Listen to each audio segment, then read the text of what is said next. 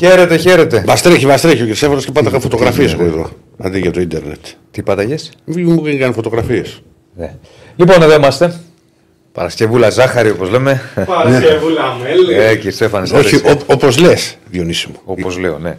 Για να τα λοιπόν, ε, Μπεταράδη μου Τσάτσος, δεν έχουμε να πούμε πολλά. Και σήμερα, τελευταία ημέρα της Έχει πράγματα, έχει πολλά πράγματα. Και τελευταία μέρα και. Πάντα έχει. Ναι, πάντα έχει. Απλά σήμερα δεν έχουμε μονοταγωνιστικά γιατί σήμερα υπάρχει η έφεση. Ναι, τρεις η ή μισή. εκδίκαση. Οπότε θα δούμε τι μέλη γενέστε οριστικά. Εντάξει, υπάρχει και το ΚΑΣ πάντα. Υπάρχει και το ΚΑΣ. Θα τα Ναι. πούμε, θα τα πούμε στην στην Ωραίο πορεία. derby. Λοιπόν, like στο βίντεο, subscribe στο κανάλι, θα έχουμε πολύ ρεπορτάζ. Θα ανοίξουμε και γραμμε Θα το πάμε λίγο σφαιράτα σήμερα τα του ρεπορτάζ, προκειμένου τελευταίο μισάωρο 40 λεπτό να ανοίξουμε γραμμές. Οπότε θα σας πούμε τη. Κάτσε εδώ τι έχει. Έχω βάλει ήχο. Θα σας πούμε τη γνωστή διαδικασία. Ε, θα βάλει και ο κ. Στέφανο αργότερα τα τηλέφωνα. Σου παίζουν διαφημίσεις, Γιώργος; Τους, ναι, τους αριθμούς επικοινωνίας προκειμένου να καλείτε. Ε, Εγώ έχω να καταγγείλω βέβαια Ναι, ότι ο Διονύσης ναι. ολογδίνει τον κύριο Στέφανο. Δηλαδή τώρα του πήρε τη ζακέτα. Το πήρα ζακέτα γιατί με έχεις τρελάνει εδώ. Με χτυπάει το air conditioner. και 26 το- βαθμούς έχει, ρε φίλε. Δεν είναι το 26, είναι ότι με χτυπάει ενώ εσένα εκεί που κάθεσαι. Να το σαν- βάλουμε ένα 42. σαν Τον καθιστό ταύρο. Ναι. Αν Ναι, ήσουν ναι, ναι. Ινδιάνος, έτσι θα λέγω στον Όχι, Ο οκ. καθιστός τάβρο. Πήγε ο Βούβαλος, δεν έχω θέμα εγώ. Ναι, δεν, ε, δεν σε χτυπάει. Να σου πω, Ναι. να το βάλουμε 42, να το κάνουμε σάουνα. Όχι, να μην το βάλουμε 42, να με χτυπάει. Αλλά δεν έχουμε Και βρει με λύση. 42 θα σε χτυπάει. Δεν έχουμε λύση. Μα και η Κωνσταντίνα δεν φοράει για δες. Δεν μπορεί να είναι όλοι. Και ο άλλος, ο άλλος φοράει μπουφάν. Δεν μπορεί όλοι να φοράνε ζακέτε και μπουφάν και εσύ επειδή κάτι. Κοίτα, κοίτα που σαν το βούδα. Και τα χέρια μπροστά σταυρωμένα. Να σου πω τώρα κάτι. Έλα. Πιστεύω, Ναι. όσο είσαστε και οι δύο μαζί σε κιλά, εσύ και ο κ. Στέφανος, μπορεί και να είμαι και. ο- Όχι, μα- δηλαδή και το κάνουμε τέρμπι. Όχι, εντάξει. Πόσα είσαι; Εγώ 120. Ε, όχι. Δεν είμαστε 60 κιλά ο καθένας. Ο κ. Στέφανος τον κόβει. Πόσο είσαι, κ. Στέφανο; Όχι, ρε. Α, 70 δεν κιλά μπορώ είναι. να πω. 70 κιλά είναι στο λόγο. 70. Πάει και 67 τον κόβω. Κάπου εκεί τέλος πάντων. Άμα βάλουμε και ράφα. Ο Ράφα, ναι, είναι πολύ. Είναι, αδε- είναι αδερφός μου. Είναι Είναι πολύ Θέλω καλός. ράφα εγώ. Λοιπόν, Λείπει όμως κάθε Παρασκευή δεν έρχεται. ναι. Λοιπόν, έχουμε, πάμε να ξεκινήσουμε μετά τις εκδίκασεις και τα λοιπά. Τι έπαθες; Όχι, όχι, όχι, όχι, όχι. Τι είναι αυτές οι καρδιέ που βάζετε εκεί και που γράφει και μου λέει πεταράδε και δίπλα είναι καρδιέ. Τι είναι οι καρδιέ. Άστο, ρε Ερακλή. Η καρδιά είναι να μάθεις να πατήσεις like. Στα έχω πει, μην μπερδεύεσαι με αυτά. Δε, άστο, άστο, είσαι ανεπίδεκτος πλέον. Έχω σηκώνει τα χέρια ψηλά Μα, πλέον. ωραία, τώρα, θα- Η να σε- καρδιά αυτή δίπλα είναι αν θες να πατήσεις η καρδούλα. Ναι, ναι, σε Το ρωτήσω. εμφανίζεις αν θες να το πατήσεις. Να, Να, τις κοίτα κάνω. πώς πάτησαν. Ωραία. Να σε ρωτήσω κάτι. Η δύναμη τι είναι; Η- Και καλά power. Πάμε γερά. Καλημέρα. Γερά. Το έχετε χαμένο. Δεν το έχουμε χαμένο. Επειδή εσύ έχεις μείνει ακόμα στις σπηλιές του. του Ποιες σπηλιές, του κοίτα, Ίστα φάτσες. Κουνταβέλη. Άσε ρε, Και κοίτα δεν σου κοντά φταίει μου. ο κόσμος Α, τώρα. Κοντά είναι η σπηλιά. Να Ναι. ξέρεις. Ναι. Και το άλλο είναι ότι γελάμε και κλαίμε και τέτοια. ναι. Και τα, Ε, Κάπως πρέπει να φαίνεται. τα ας πούμε. δάκρυα τι είναι; Ότι είχε γελάς, ας πούμε. Από δάκρυα από τα γέλια. Όταν είναι πολλά τα δάκρυα; Η Σλατίνα σε ρωτάνε τι είναι. Ξέρεις Εγώ- τι είναι η Σλατίνα; Εγώ τη ζελατίνα ξέρω. Α, Ζελατίνα. Η Σλατίνα ξέρεις τι είναι; Τι να είναι; Ε, κάπου πάει το μυαλό μου τώρα. Πού, Πού, θες πες να σου το πω. Ε, από το σλάτ προφανώς. Και; Ε, τι και; από το Σλάτ και τι άλλο; Το είναι τι μπορεί να είναι. Το είναι. Λέγε, Είναι ρε. Ινάκι, άστο. Ε, Πάμε. όχι, όχι, πες μου. Πες μου, σε τι είναι. μετά. Όχι, τώρα θα μου. Όχι, όχι, όχι. όχι, όχι, όχι. Έχουμε να πούμε θα, πολλά. Θα πω, έχουμε, θα το πάω στους 20. Θα τα πούμε μετά. Θα το πάω στους 20. Είναι από το Σλάτ και το Λατίνα. Οκ. Και το Λατίνα. Κάπως έτσι τέλος πάντων. Ναι. Θα, θα σου δείξω, πρέπει να σου δείξω φωτογραφίες για να καταλάβεις. Λοιπόν. Ε, Τι να μου δείξεις φωτογραφίες, παιδί μου; Δηλαδή, έχω συγκεκριμένο στυλ. Ναι. Και οι φασές τι είναι; Άλλο, μην τα μπλέκεις όλα μαζί. Άλλο η φασέ. Η φασέ είναι άλλο πράγμα. Φασέος είναι ο κ. Στέφανος. Ναι, αλλά δεν είμαι χαλαίος. Όπου υπάρχει φασέ. Τι χαλαίος, ρε, τι μου λέτε, ρε; Λοιπόν. Έχετε τρελαθεί. Ε, έχουμε έφεση. Καλά, Άσε Δεν θε που τις τα εφε- ξέρουμε να μιλήσουμε λίγο. Μπράβο. Σλατ είναι και φασέα και. Χαλαία. Η φαρισαία ποια είναι; Είσαι, ε, άστο, άστο. Δε, θα τα, κα- θέλουμε πολλή ώρα για να τα Όχι, να μάθεις το όλα. κάνουμε κάποια στιγμή. Ναι, θα τα κάνουμε, αλλά θέλει πολλή ώρα. Ναι. Λοιπόν. Ε, οπότε ε, θα έχουμε να πούμε πάρα πολλά. Να σοβαρευτούμε λοιπόν μετά το, τα ιδιαίτερα στο Ηρακλή. Ε, πάμε να ξεκινήσουμε μετά τις έφεσεις. Τα πράγματα είναι απλά. Σε ό,τι έχει να κάνει με την έφεση, είσαι εδώ. Είσαι εδώ, λέω. Εδώ είμαι. Τι σου είπα; Τι αυτό, τι έχουν να κάνουν μετά της έφεσης. Μπράβο. Τα πράγματα λέω είναι απλά. Δεν είμαι, εγώ αδερφέ δεν κάνω φόμπινγκ όταν έχω το κινητό που κάνεις εσύ. Τα πράγματα είναι απλά. Σε ό,τι έχει να κάνει με την έφεση. Ε, Τρεις και μισή περιμένουμε την εκδίκαση. Δυστυχώς δεν ήταν νωρίτερα για να είμαστε από εκεί όπως είχαμε βγει στο πρωτοβάθμιο. Όπως είχα βγει. Όπως, ναι, εγώ- όπως είχαμε βγει ως εκπομπή εννοώ. Μα, Μάχημος. Ναι. Στη, στη βροχή, έβγαινες και βροχή και τα δεν τα δες αυτά. Εντάξει, ναι, Ούτε κρύο ούτε τίποτα. ναι. Μου θυμίζει κάτι φαντάρους. Ναι. Μάλλον όλους αυτούς που λένε ψέματα για το στρατό ότι θέλουν να το παίξουν πολύ μάχημοι. Ναι. Και να λισομανάει ο αέρας στη σκοπιά και να. Αυτό μου θυμίζει τώρα. Ε, Φίλε, να ξέρει. Έριξε μια ψυχάλα. Λέει, εντάξει, ρε φίλε, δεν ήσουν Βγήκα εκεί στο. Τι είναι ο Δεσίλας; Καταρχάς το έχεις γράψει λάθος, είναι με δύο λάμδα. Είδες, μέχρι και εκεί γκέλε κάνεις. Λοιπόν. τέτοιο, τέτοιο χείριστε. Ναι, Είναι όντως με δύο λάμδα. ναι, ρε. Και ένα σίγμα. Λοιπόν, τρει. Εντάξει, την πήρε, το καταλαβαίνουν. Δεν υπάρχει άλλος. Ναι. Πάμε λοιπόν να τα πεις για την έφεση που αφορά περισσότερο τον Ολυμπιακό. Μαζί θα τα πούμε. Γιατί είναι. Λοιπόν, κοίτα, το θέμα Θα είναι. οργανωθούμε σήμερα.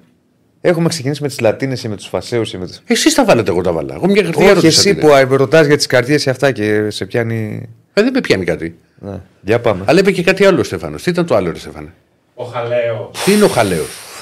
Μετά την εκπομπή. Από το χαλίκι βγαίνει αυτό από πού βγαίνει. Μετά την εκπομπή. Μετά την Είναι εκπομπή. το επόμενο επίπεδο εξέλιξης του Φασαίου. Ξέρεις γιατί τα κάνει αυτά. Θα παραιτηθώ. Για να μην ανοίξει γραμμά. Θα παραιτηθώ, αλήθεια λέω. Πάρε Θα σου. κάνει για να μην ανοίξει γραμμές, το ξέρω. Όχι, ρε, ποιες γραμμές; Άσε τώρα, τώρα θα σε μάθω. Δεν θέλει να ανοίξει γραμμές. Γιατί δεν θέλω να ανοίξω Δεν θε- γιατί Μα δεν δε- θες να δει γραμμές. 17 χρόνια κάνω γραμμές. Άλλο, γι' αυτό. Επειδή κάνει 17 χρόνια. 17 και επειδή χρόνια δεν κάνω, αντέχει άλλο δηλαδή. το κεφάλι σου, δεν θες να ανοίξεις Αν γραμμές. έχουμε την πέτσο μαζί μας. Λοιπόν, γραμμές θα ανοίξουμε αφού πούμε όλα τα ρεπορτάζ. Ε, οπότε πάμε να ξεκινήσουμε να δούμε λίγο σήμερα μετά τη εφεση Τι περιμένουμε; Τι περιμένω, ο Ολυμπιακός που θα σου πω τι περιμένει και σύμφωνα και με την έφεση την οποία έχει κάνει είναι ότι ο στόχος του ότι περιμένει ότι όπως χαρακτηριστικά αναφέρουν ότι θα δικαιωθεί, ότι θα συνεχιστεί το μάτσο, ότι θα φύγει το μείον ένα και θα δικαστεί μόνο για τη ρήψη κροτίδας. Δηλαδή ότι θα μείνουν οι αγωνιστικές στο προφανώς και κλεισμένο το, το θυρών οι δύο που έχει, ήδη, που έχει ήδη επιβληθεί τώρα. Είναι εντελώς διαφορετικό το σημερινό για τον. Ε, για, για τον Ολυμπιακό για την εκδίκαση, γιατί οι τρεις δικαστές από την αρχή θα εκδικάσουν α, ξανά την υπόθεση, θα την ανοίξουν δηλαδή και θα βάλουν κάτω όλα τα στοιχεία τα οποία α, υπάρχουν, το φύλλο αγώνος, την έκθεση του, α, του γιατρού. Να πούμε ότι είναι τρεις οι εφέτε. Οπότε δηλαδή γίνεται ψηφοφορία και μπορεί να είναι 3-0 η απόφαση, 2-1. Δεν μπορεί να υπάρχει άλλο, άλλο σκορ. Ναι, γι' αυτό είναι πάντα. Γι' αυτό είναι, είναι Έτσι, μονός για να αριθμός. βγαίνει η απόφαση. Ναι, γιατί αν ήταν δύο, μπορεί να γινόταν ένα-ένα και ξανά μάνα τα ίδια. Ναι. Αυτό που έχει σημασία και πρέπει να πούμε για στο τι θα περιμένουμε είναι ότι ό,τι και να βγει, όχι ότι αν ο Ολυμπιακός δικαιωθεί, δεν θα πάει στο ΚΑΣ. Αν όμως παραμείνει η ποινή, το πιο πιθανό σενάριο είναι να πάει ο Ολυμπιακός στο ΚΑΣ και μάλιστα βέβαια τότε που θα εκδικαστεί, γιατί δεν, στο ΚΑΣ δεν θα είναι σε, σε 10 μέρες και σε 15, ανάλογα και με τη βαθμολογία μπορεί να εμφανιστούν και οι Big 4 εκεί. Δηλαδή να είναι και ο Παναθηναϊκός, να είναι όμως και η ΑΕΚ, να είναι όμως και ο ΠΑΟΚ. Ως ένα, γιατί θα έχουν ένα συμφέρον. Στο ως ΚΑΣ, βαθμολογία. μιλάμε σε αυτήν την Για περίπτωση, το σε ΚΑΣ, περίπτωση- όχι για σήμερα. Το ΚΑΣ. Σήμερα θα είναι ο, ξε- ο Ολυμπιακός, θα είναι ο Παναθηναϊκός ο οποίος ε, καταθέτει την έφεση για την απόρριψη της κύριας παρέμβασής του, προκειμένου να επιχειρηματολογήσει και αυτός και να στηρίξει τη θέση του. Τα πράγματα είναι απλά. Ή θα παραμείνει τιμωρία ως Δεν, έχει, δεν υπάρχει κάτι. Που, δεν υπάρχει ή θα ξέρετε αλλάξει κάτι- και κάτι, θα κάτι πάει μόνο διαφορετικό. με Το έδρα θέμα και είναι με- ότι η απόφαση μπορεί να βγει και σήμερα, μπορεί να βγει βέβαια και αύριο. Βέβαια ότι θα. Ότι θα Λέω βγει γρήγορα- 90% λέω σήμερα. Να, οκ. Ότι θα βγει γρήγορα. 90% ρε, τι να σου Εντάξει, πω. οκ. Μα τραβήξεις πολύ και τσακωθούν εκεί μέσα και δεν ξέρω και εγώ τι δεν νομίζω. Εντάξει, ξεκινάει, ξεκινάει και λίγο αργά, είναι 3,5, δεν είναι πρωί. Δηλαδή δεν ξέρεις πόσο θα τραβήξει. Ε, Ένα ε, δύο ώρο. Έχουν βγει πάντως αποφάσεις. Και τι; Έλα. Είναι ένας όμως. Ναι. Θα, θα δούμε αν θα βγει σήμερα ή θα βγει αύριο. Οπότε, α, και θα ξεκαθαρίσει, ξέρεις, σε πολύ μεγάλο βαθμό α, το τοπίο. Δηλαδή είναι οι δύο οι δρόμοι πάλι. Δηλαδή ή θα, θα, θα ο Ολυμπιακός θα, θα, θα φτάσει στο ΚΑΣ ή θα δικαιωθεί. Σε περίπτωση που δικαιωθεί, δεν νομίζω ο Παναθηνικός μπορεί να κάνει κάτι. Σωστά, Διονύση. Μ' ακούς; Ε, θα πρέπει να περιμένουμε, ναι, σε ακούω. Θα πρέπει να περιμένουμε να δούμε τι θα γίνει σήμερα. Τώρα από εκεί πέρα τι με όχι, λιγένε. σε, Τα... όχι, σε ρώτησα, ξέρεις, παιδί μου, Δεν ότι... ξέρω τι θα γίνει μετά. Αν δικαιωθεί ο ολυμπιακο Δεν ξέρω τι θα γίνει. Ή αν. Καλά, αν δεν δικαιωθεί, οκ. θα πω όπως είπες και εσύ, θα πάει στο ΚΑΣ και θα μείνει η κατάσταση ως έχει. Πάντως, Ε, α, λέω ότι θα βγει σύντομα η απόφαση, γιατί συνήθως η, η Εφέσεων την Τετάρτη την έχουμε συνηθίσει να συνεδριάζει και να, να, να εξετάζει τις υποθέσεις. Το κάνανε Παρασκευή, δεν το πήγανε δηλαδή για την Τετάρτη. Ναι. Ε, δεν, νομίζω το έχουμε εξαντλήσει το θέμα σε ό,τι έχει να κάνει με τις τοποθετήσεις μας. Ε, υπομονή να περιμένουμε. Έχουν Ε, τώρα δεν τοποθετηθεί πάνε- διάφοροι. Είναι σήμερα. Δεν είναι δηλαδή να πεις ότι είναι άλλη μέρα. Έχουν τοποθετηθεί διάφοροι νομικοί για το θέμα που ξέρουν καλύτερα από εμάς, φυσικά, και γι' αυτό βγαίνουν και τοποθετούνται. Ε, Διονύσης λέει: Αν δεν δικαιωθεί ο Ολυμπιακός, τι ισχύει με τον κανονισμό περί μηδενισμού, αν δεν δικαιωθεί, θα παραμείνει, Ε, θα παραμείνει θα τότε. μείνει ποινή ως έχει. Δηλαδή ότι κερδίζει ο Παναθηναϊκός στο ματς 0-3. Μείον ένα Ναι. και οι αγωνιστικές. Συν το. Οκ, όποιο πρόστιμο. Παιδιά, υπομονή δηλαδή. Ε. Όντως το πιο πιθανό είναι να βγει σήμερα. Ναι, Το πιο πιθανό σενάριο. ναι. Αλλά έχουν βγει αποφάσεις και Σάββατο, γι' αυτό είπα εγώ και το Σάββατο. Έχουν βγει, φυσικά. φυσικά. Έχουν βγει αποφάσεις. Λοιπόν, ε, καλημέρα στον Καλέτη, καλημέρα στην Ατάσα, καλημέρα στον Κώστα, στον Αντώνη και σε όλους τους φίλους που μας στέλνουν τα μηνύματά τους. Και εγώ ε... ένα μηνύματα βλέπω. Ναι. Ε, ε, αυτά. Δεν ξέρω αν θες κάτι άλλο να προσθέσεις. Ούτε εκτιμήσεις μπορούμε να κάνουμε τώρα. Γιατί μας ρωτάτε συνέχεια Όχι, εγώ εκτιμήσεις. είχα κάνει εκτίμηση πριν και έπεσα και έξω κιόλας. Που έλεγα ότι δεν μπορεί να τιμωρηθεί ο Ολυμπιακός. Ναι. αυτά που είχα διαβάσει. Το είχα πει στο, στο Sport FM. Δεν μπορεί να γίνει εκτίμηση. Τώρα τι να σου πω. Δεν, δεν μπορώ να ξέρω τι, τι θα γίνει. Νομίζω ότι το πιο ισχυρό χαρτί για τον Παναθηναϊκό και κατά του Ολυμπιακού, αν θέλετε, είναι αυτό το περίφημο. Το λένε και οι νομικοί δηλαδή, δεν το λέμε εμείς, Ε, συμπληρωματικό που έχει κάνει ο, ο διαιτής που μιλάει για σοβαρότητα τραυματισμού του Χουάνκαρ. Αλλά τα υπόλοιπα ούτε είμαστε εισαγγελείς, ούτε δικαστές, ούτε μπορούμε να έχουμε αυτές τις γνώσεις για να, να κάνουμε εκτιμήσεις. Εκτιμήσεις έχουν κάνει οι νομικοί. Υπομονή να κάνουμε. Σε τρεις ώρες και κάτι θα αρχίσει η εκδίκαση στο δευτεροβάθμιο πειθαρχικό. Ε, μ, ναι. Όχι, δεν έχω κάποια συγγένεια με τον Βασίλειο Δεσίλα, τον τερματοφύλακα. Απλή συνεπωνυμία. Πάμε και στον Πάοκ, ναι, να συζητήσουμε και για τα αγωνιστικά. Ε; Ναι, ναι, θα έχουμε Αντώνη Τσακαλέα μαζί Να μας. αναφέρω Δεν και- ξέρω, θες κάτι άλλο να προσθέσεις για την έφεση. Όχι. Δεν, Δεν- είναι δεν εξής υπάρχει. τώρα και λίγο άχαρος ο ρόλος μας σήμερα. Ε, Γιατί τα έχουμε πει όλα. Γιατί είναι και πριν την έφεση. Οπότε τι να πεις. Δεν είναι δηλαδή ότι. Ε, είμαστε ένα κατά τη σκεπτικό δια- το- της απόφασης και εκεί ναι, και εκεί και εκεί. ναι. Λοιπόν, πάμε να προχωρήσουμε. Υπάρχει το παιχνίδι του Ολυμπιακού Πάοκ. Θα βάλουμε στην παρέα μας τον Αντώνη Τσακαλέα για να τα συζητήσουμε. Έβαλα και bet shop γιατί θα πούμε και τη. Μπράβο, για να τα συζητήσουμε μαζί. Ε, να πει και ο Ηρακλής για το ρεπορτάζ του Ολυμπιακού και να κάνουμε μια συζήτηση για το παιχνίδι που έρχεται. Και ο Αντώνης για το ρεπορτάζ του ΠΑΟΚ. Καλώς τον, καλώς τον. Καλησπέρα. Τι γίνεται, Φωτεινός φωτεινός σήμερα. Όλα τέλεια, εσείς; Καλά, Μια καλά. χαρούλα. καλά. Εδώ. Με το Διονύση, αυτοκόλλητο έχουμε γίνει. Ναι. Λοιπόν, ε, κα- να ξεκινήσουμε πρώτα με το φιλοξενούμενο του ΠΑΟΚ. Α, βεβαίως, βεβαίως. Είναι η ιδέα μου ή εισπράττω ένα κλίμα διαβάζοντας τα του ΠΑΟΚ και ακούγοντας τα ραδιόφωνα. Υπάρχει πολύ μεγάλη πίεση. Ναι, υπάρχει, υπάρχει μεγάλη Ε; πίεση. Αυτό είναι αλήθεια. Αυτό καταλαβαίνω. Ε, δεν, είναι, δεν είναι εύκολα διαχείρισμα τα απόνερα της εικόνας του ΠΑΟΚ στο παιχνίδι με την ΑΕΚ. Είναι άλλο η ήττα, άλλο η εικόνα ε, του ΠΑΟΚ. Η ήττα είναι κάτι το οποίο μπορεί να έρθει σε ντέρμπι και μπορεί να έρθει σε ένα ντέρμπι που να έχεις και ψιλοκαλή εικόνα, απλά ο αντίπαλος να είναι καλύτερος.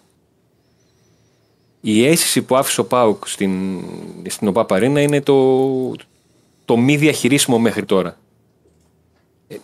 Το σίγουρο στο ποδόσφαιρο είναι ότι η, ο τρόπος με τον οποίο ξεπεράσει μια ήττα είναι το επόμενο παιχνίδι. Δεν υπάρχει άλλος.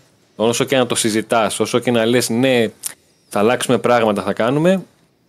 Αν δεν παίξεις, βεβαίως. Δεν αλλάζει το, το Ε, κλίμα. Κοίτα, Αντώνη, μου, συγγνώμη που σε διαβάζω πάνω σε αυτό, ξέρεις, είναι και το άλλο ότι μπορεί να, μην κάνει, να κάνεις μια τραγική εμφάνιση.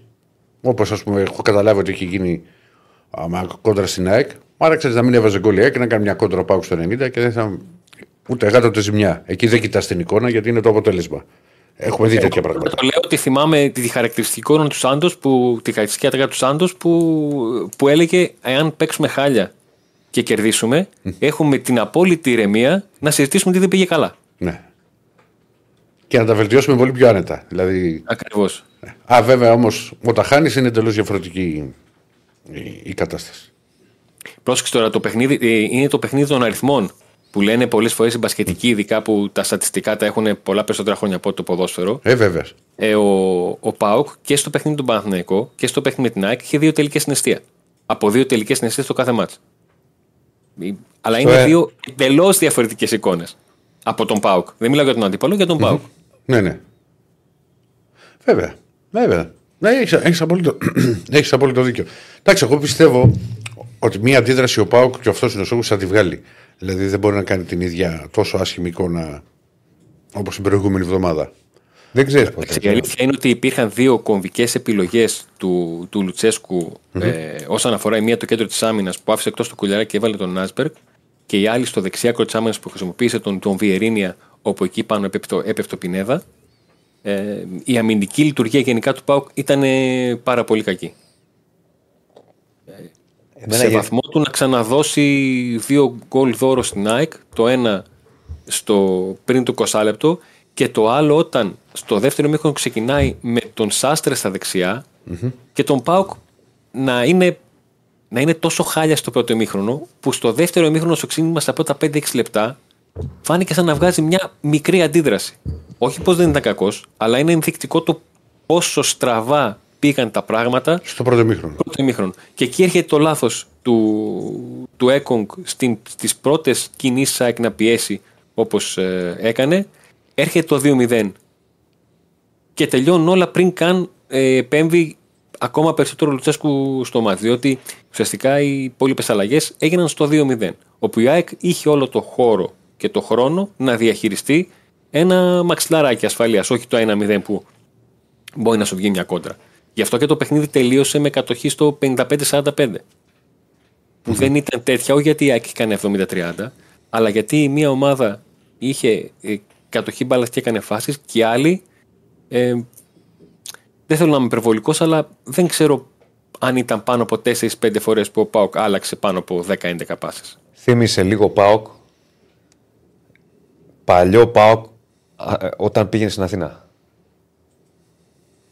Που, που- Κατάλαβες γιατί υπάρχει λοιπόν όλο αυτό το κλίμα από τη Δευτέρα; ναι. Θύμισε αυτό που κάποτε λέγαμε μόλις περάσει τη Λαμία. Θυμάσαι που ήταν εκεί σαν ανέκδοτο, ας πούμε, ρε παιδί μου, σαν αστείο. Ναι. Μόλις ο Πάοκ περάσει τη Λαμία και κατέβει. Ναι, αυτό. Ναι, Αθήνα, με- ξέρω εγώ, μεταμορφώνεται. Θ- ή- ή- Ήταν έτσι η εικόνα που τα αρκετά τελευταία χρόνια αυτό έχει αλλάξει. Δεν είναι, του έχει φύγει αυτό του Πάουκ. Αλλά ήταν, ήταν πολύ κακή Όχι, εικόνα. και έχει κάνει και νίκες. Βέβαια. Και Δεν είναι. νίκες και μεγάλες νίκες και τίτλους και κύπελλα στην Αθήνα, στο ΟΑΚΑ. Δηλαδή, καμία σχέση. Ε, Οκ. Εκεί είναι η βάση του προβληματισμού, αυτή είναι η εικόνα του ΠΑΟΚ. Ναι. Γιατί θα μπορούσε να έχει μείνει το, το 1-0, αλλά ο ΠΑΟΚ να είναι σαν να ήταν σε όλο το παιχνίδι να έχει την ίδια εικόνα. Δεν θα άλλαζε κάτι Το- στο κλίμα. Δεν θα ήταν πιο βαρύ το 2-0 από το 1-0. Το ερώτημα λοιπόν τώρα είναι ποιο σχέδιο ας πούμε ετοιμάζει ο, ο Λουτσέσκου και πώς, προετοιμάζει, πώς έχει προετοιμάσει την ομάδα και πνευματικά και αγωνιστικά για να γυρίσει αυτό το χαρτί αρχής γενομένης από το μάτι του Καραϊσκάκη. Καθαρά αγωνιστικά έχω την εντύπωση ότι θα επιστρέψει ο, ο Κουλιαράκης στο κέντρο της άμυνας. Στα Έχουμε δεξίπλα και- θα βρίσκεται. Ρίξε δεν και την θα κάρτα βρίσκεται εκεί, το Στέφανε. Βιερίνια, γιατί έχει και κάποια θέματα με ενοχλήσεις και δεν έχει κάνει ακόμα μέχρι και χθες ε, προπόνηση. Ε, μία ακόμα αλλαγή η λογική λέει με βάση και την εικόνα του στο παιχνίδι ε, είναι αυτή του Τάιστον με τον Ντεσπότοφ και μία ακόμα του Μπράντον με τον ε, Σαμάτα όσον αφορά καθαρά το, το αγωνιστικό. Και υπάρχει το ερωτηματικό το πώ θα διαχειριστεί τη μεσαία του γραμμή, αν θα δούμε μια μίξη των διδήμων που έχει, γιατί μέχρι στιγμής έχουμε δει περισσότερες φορές τον Μεϊτέ με τον Οσδόεφ και τον Τσιγκάρα με τον Σβάμπ. Αν πάει το σχήμα που ε, βλέπετε κι εσείς και για να το ξεκινήσω ορθόδοξα, κοτάρση κάτω τα δοκάρια, ε, Σάστρε και Μπάμπα στα δύο άκρα της άμυνας, Έκον και Κουλιαράκη στο κέντρο αυτής. Ο Τσιγκάρας να μπει δίπλα στον ε, Μεϊτέ. Ο Τάισον στην θέση του Ντεσπότοφ και ο Ζήφκοβιτς να ξαναγυρίσει δεξιά. Ο Κωνσταντέλιας στην θέση 10 και ο Μπράντον Τόμας στην κορυφή της ε, επίθεσης. Πλην αυτών των δύο αλλαγών που σας είπα, των δύο θεμάτων που είχε ο Πάουκ με τον Βιερίνια στο δεξιάκο της άμυνας που δεν του βγήκε και τη συνύπαρξη του Νέσμπεργκ με τον Έκογκ, υπήρχε και η ταυτόχρονη παρουσία των ε, Ντεσπότοφ και ζηφκοβιτ με τον ε, Λουτσέσκου να ξεκινάει τον Ντεσπότοφ δεξιά και τον Ζήφκοβιτς αριστερά. Ουσιαστικά να ξεβολεύει έναν παίχτη που είναι ο πρώτος του σκόρερ και έχει δείξει φέτος στα δεξιά έχει επιστρέψει και έχει βολευτεί. Γιατί και πέρυσι ο Ζήφκοβιτς ξεβολεύτηκε όταν ο Νάρη έπαιζε στα δεξιά και ο Ζήφκοβιτ. Όταν ο Νάρη έπαιζε στα δεξιά και ο Ζήφκοβιτς στα, στα αριστερά. Είναι χαρακτηριστικό ότι ο Πάο ε, μέχρι τις πρώτες 9 αγωνιστικές πέρυσι είχε πάρει τρία γκολ από τους επιθετικούς του και φέτος έχει το ίδιο. Τρία γκολ από τους επιθετικούς του. Τα γκολ του είναι παραπάνω γιατί ο Ζήφκοβιτς πέρυσι είχε βάλει τέσσερα όλη τη χρονιά στην κανονική διάρκεια και φέτος έχει βάλει τέσσερα στις πρώτες 9 ε, αγωνιστικές. Το, του Πάουκ μέχρι στιγμής, το έχω ξαναπεί, δεν του έχουν λείψει τα γκολ του Φορ γιατί τα έχει βρει. Τα έχει βρει από τους υπόλοιπους παίκτες. Έχει βάλει ο Σντοεφ δύο γκολ, έχει βάλει ο Κουλεράκης δύο γκολ συνολικά και στην Ευρώπη και στην, ε, και στην Ελλάδα. Ε, αλλά θα υπάρχουν κάποιες στιγμές που δεν θα σου βγουν αυτά.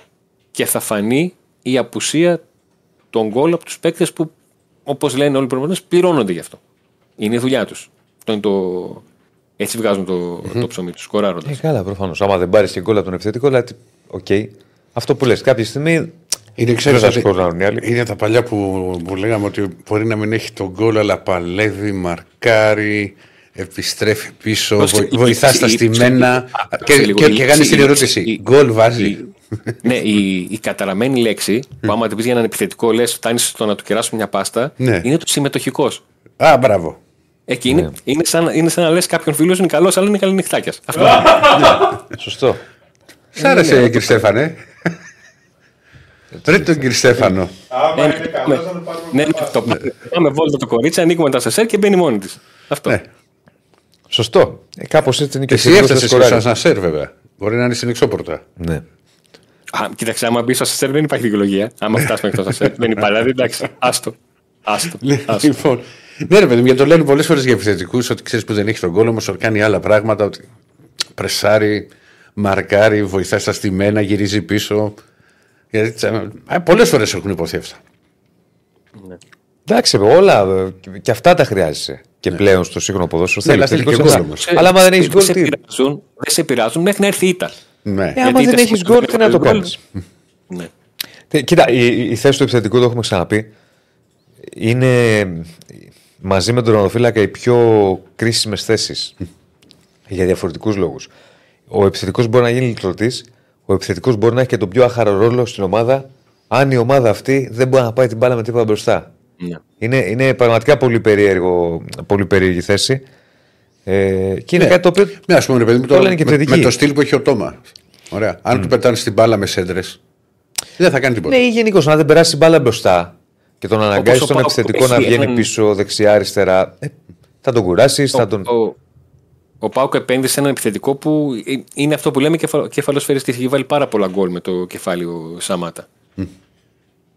Πόσες φορές έχει τροφοδοτηθεί με σέντρα, άμα σου πω ότι μπορεί να είναι και λιγότερες από πέντε, Ναι.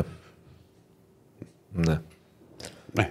Όχι, Και, βε- πάνω και, στο πα- και στο ξέρεις φόρ όμω, η- ξέρεις τι γίνεται. Και βγαίνει η εικόνα, έλα μωρέ τώρα τι είναι αυτός που ήρθε εδώ και τέτοια δεν έχει Έτσι κάνει είναι, τίποτα. έτσι είναι. Γιατί συγγνώμη, να σου πω Ακριβώς. κάτι. Πε- Στον Ολυμπιακό, για να κάνουμε και γέφυρα για, για Έλα. τον Ολυμπιακό και ε, τι ετοιμάζει.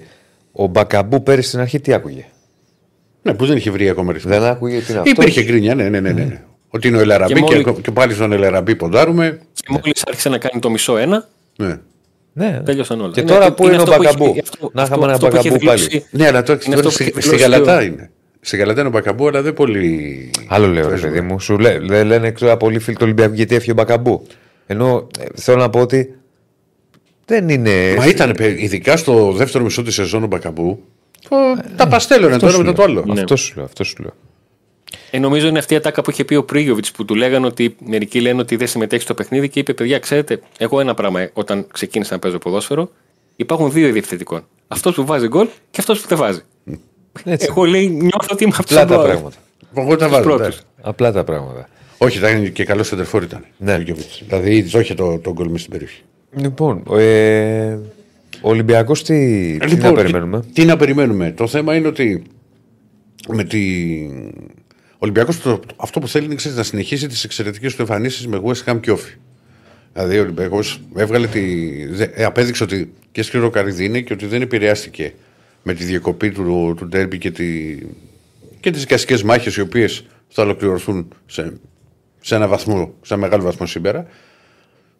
Έπαιξε με την West Ham, έχει κάνει καταπληκτική εμφάνιση και έπαιξε με τρία.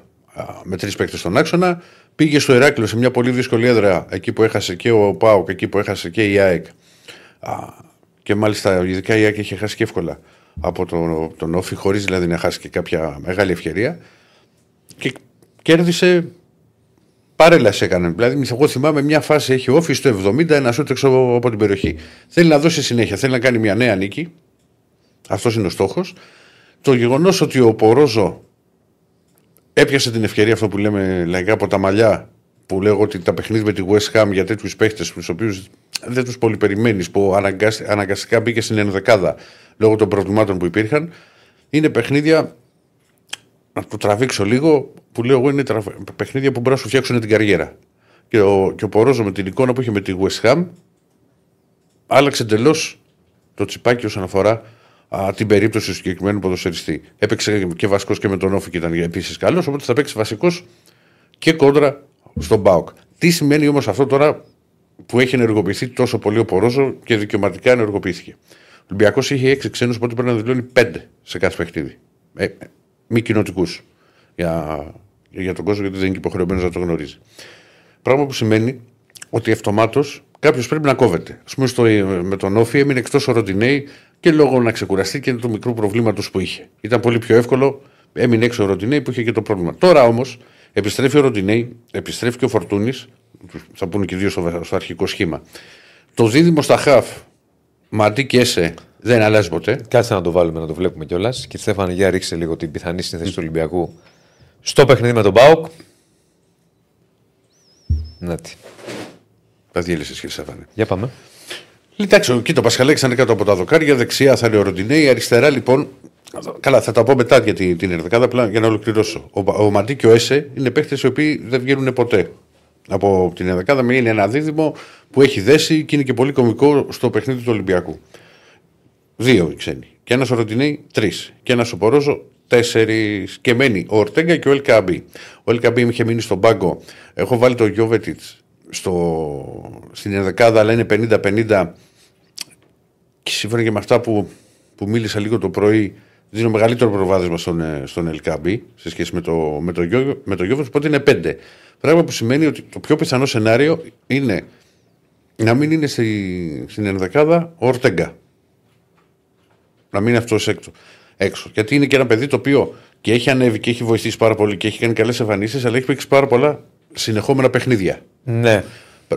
Δηλαδή έπαιξε με τον Παναθηναϊκό, έπαιξε με τη, με τη West Ham, έπαιξε με τον Όφη. Ε, μπορεί να θέλει να του δώσει κάποιες ανάσχε εν ώψη και του αγώνα με τη West Ham στην Αγγλία.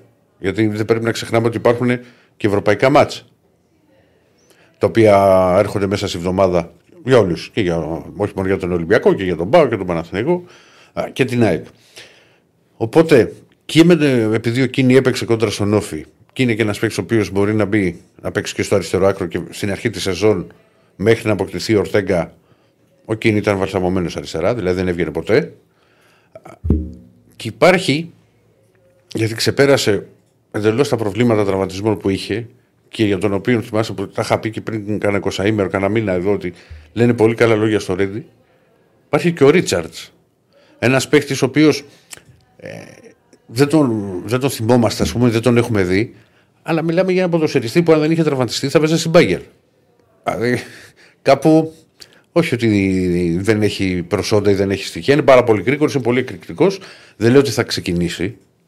Αλλά πλέον μπορεί να κάνει αυτό το ρωτήσω με τους ξένους και να υπολογίζει και στο Ρίτσαρτς που είναι κοινοτικός. Ναι. Δηλαδή, άμα θέλει να δώσει ανάσα στον Ορτέγκα σε κάποια παιχνίδια.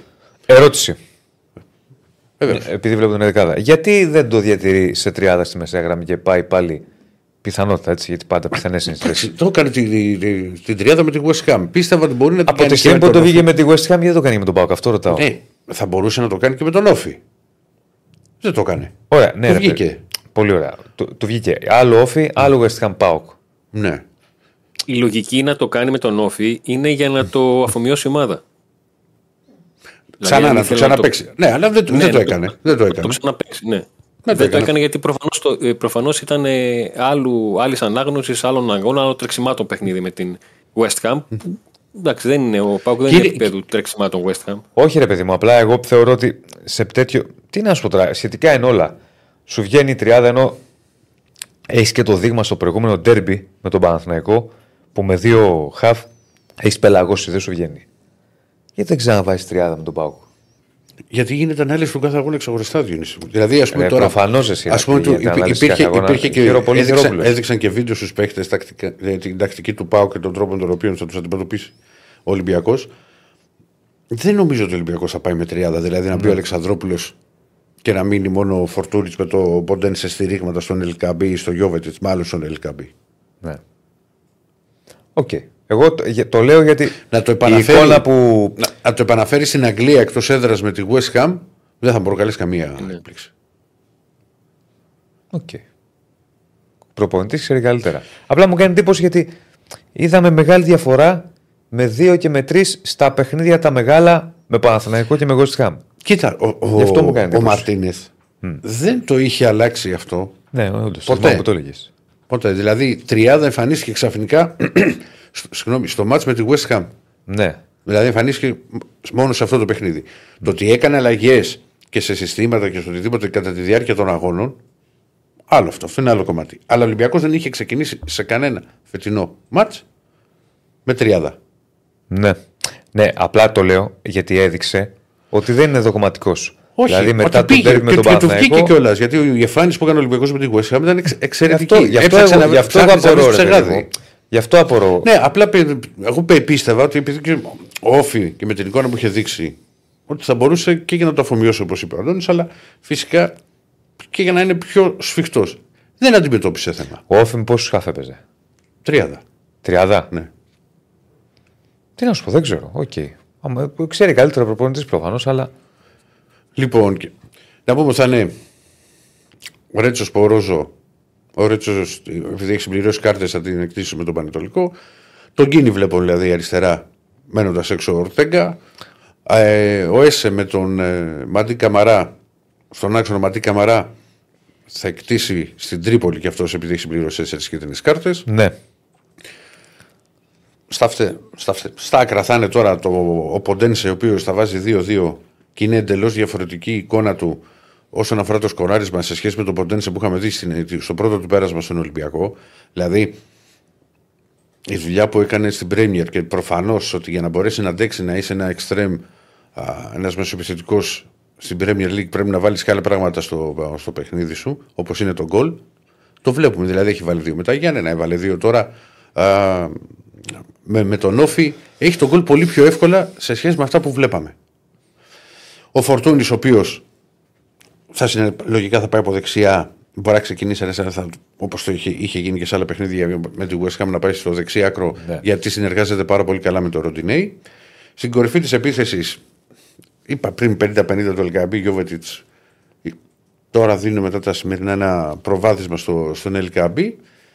Και με διάδα είναι από πίσω, εγώ βλέπω Μασούρα. Δεν βλέπω κάτι, κάτι διαφορετικό, δηλαδή Ναι. Σολμπάκεν, BL ή να μπει. Και- Δεν νομίζω, δεν νομίζω να κάνει κάτι άλλο. Τώρα, αν δικαιωθείτε εσείς που, που, που μου. Αν δικαιωθείς εσύ Διονύση που λες γιατί να μην βάλει τρία, τρία δεν είναι απλή. Θα βγει ο π.χ. ο Μασούρα και θα βγει ο Αλεξανδρόπουλος. Δεν είναι κάτι. Ναι, καλά, δεν υπάρχει κι άλλος. Ναι. ναι, γιατί και ο, ο Ιμπόρα έχει α, ακόμα ένα θέμα τραυματισμού. Και ήδη λείπει από το παιχνίδι με την Κυφσιά σχεδόν 40 μέρες. Δεν είναι έτσι απλά. Όχι, εγώ δεν το λέω ότι ξέρω κάτι. Πού να ξέρω. Όχι, ρε παιδί, Εννοώ, σου κάνει δεν εντύπωση. ασχολούμαι Ναι, με ναι, το ναι, ναι, ρεπορτάζ. ναι. Απλά πίστευα ότι θα πήγαινε με αυτή τη λογική από τη στιγμή που το δοκίμασε με τη West Ham και του βγήκε πάρα πολύ με την εμφάνιση που είχε σε σχέση με την εμφάνιση στον Ντέρμπι με τον Παναθηναϊκό. Τέλος πάντων, όλα σχετικά είναι, δεν ξέρεις ποτέ. Και φυσικά προπονητές ξέρουν καλύτερα. Απλά σε κουβέντα να γίνεται. Εσύ, Ωραία. εσύ, Αντώνη, τι θα έβγαζες; Ποιον θα έβγαζες; Δεν θα ήθελες να παίξεις. Από την δεκάδα. Εγώ το Μασούρα. Όχι, 100 το Μασούρα. 100 Εσύ από το πάω. Μασούρα. Περίμενε, περίμενε. Μασούρα Εγώ- γιατί; εγώ- εγώ- ε, γιατί, γιατί ο Μασούρας είναι ο παίκτης που μπορεί να, να είναι ε, στο 0 σε ένα μάτς Ναι. και να κάνει 5 δαιμονισμένα λεπτά. Από το πουθενά. Δεν μόνος του, να πατήσει το κουμπί μόνος του. Και Έχει ξέρει και από αυτά τα Ντέρμπι. έχει βάλει γκολ και κόντρα στο Πάκου. Θυμάμαι με κεφαλιά ψαράκι σε ένα 2-0 που είχε. Έχει βάλει κόρ στο πάω ξεκινώ τον, ε, τον ημιτελικό. Ναι, ναι, ναι, ναι, ναι. Με την Το κεφαλιά παιχνίδι με το ψαράκι. COVID. Ναι, ναι, ναι, αυτό. Με, αυτό. με κεφαλιά ψ- Κοίτα, ο Μασούρας, επειδή. Αυτά με, με τι εκπομπέ επικοινωνία, όχι. Πού πάμε με Μασούρα και Μασούρα. Όχι, καμία. Είμαι, δηλαδή, είμαι κάθετα αντίθετο. Άμα ακούω κάποιον, άμα άκουγα κάποιον που πάμε Μασούρα, θα έλεγα έγινε φίλε, ακούστηκε στην επόμενη γραμμή. Για πε μα Λοιπόν, εσύ. λοιπόν, Α- Αντώνη μου, θα σου, θα σου πω ένα πράγμα. Ο Μασούρα παίζει με όλου του προπονητέ.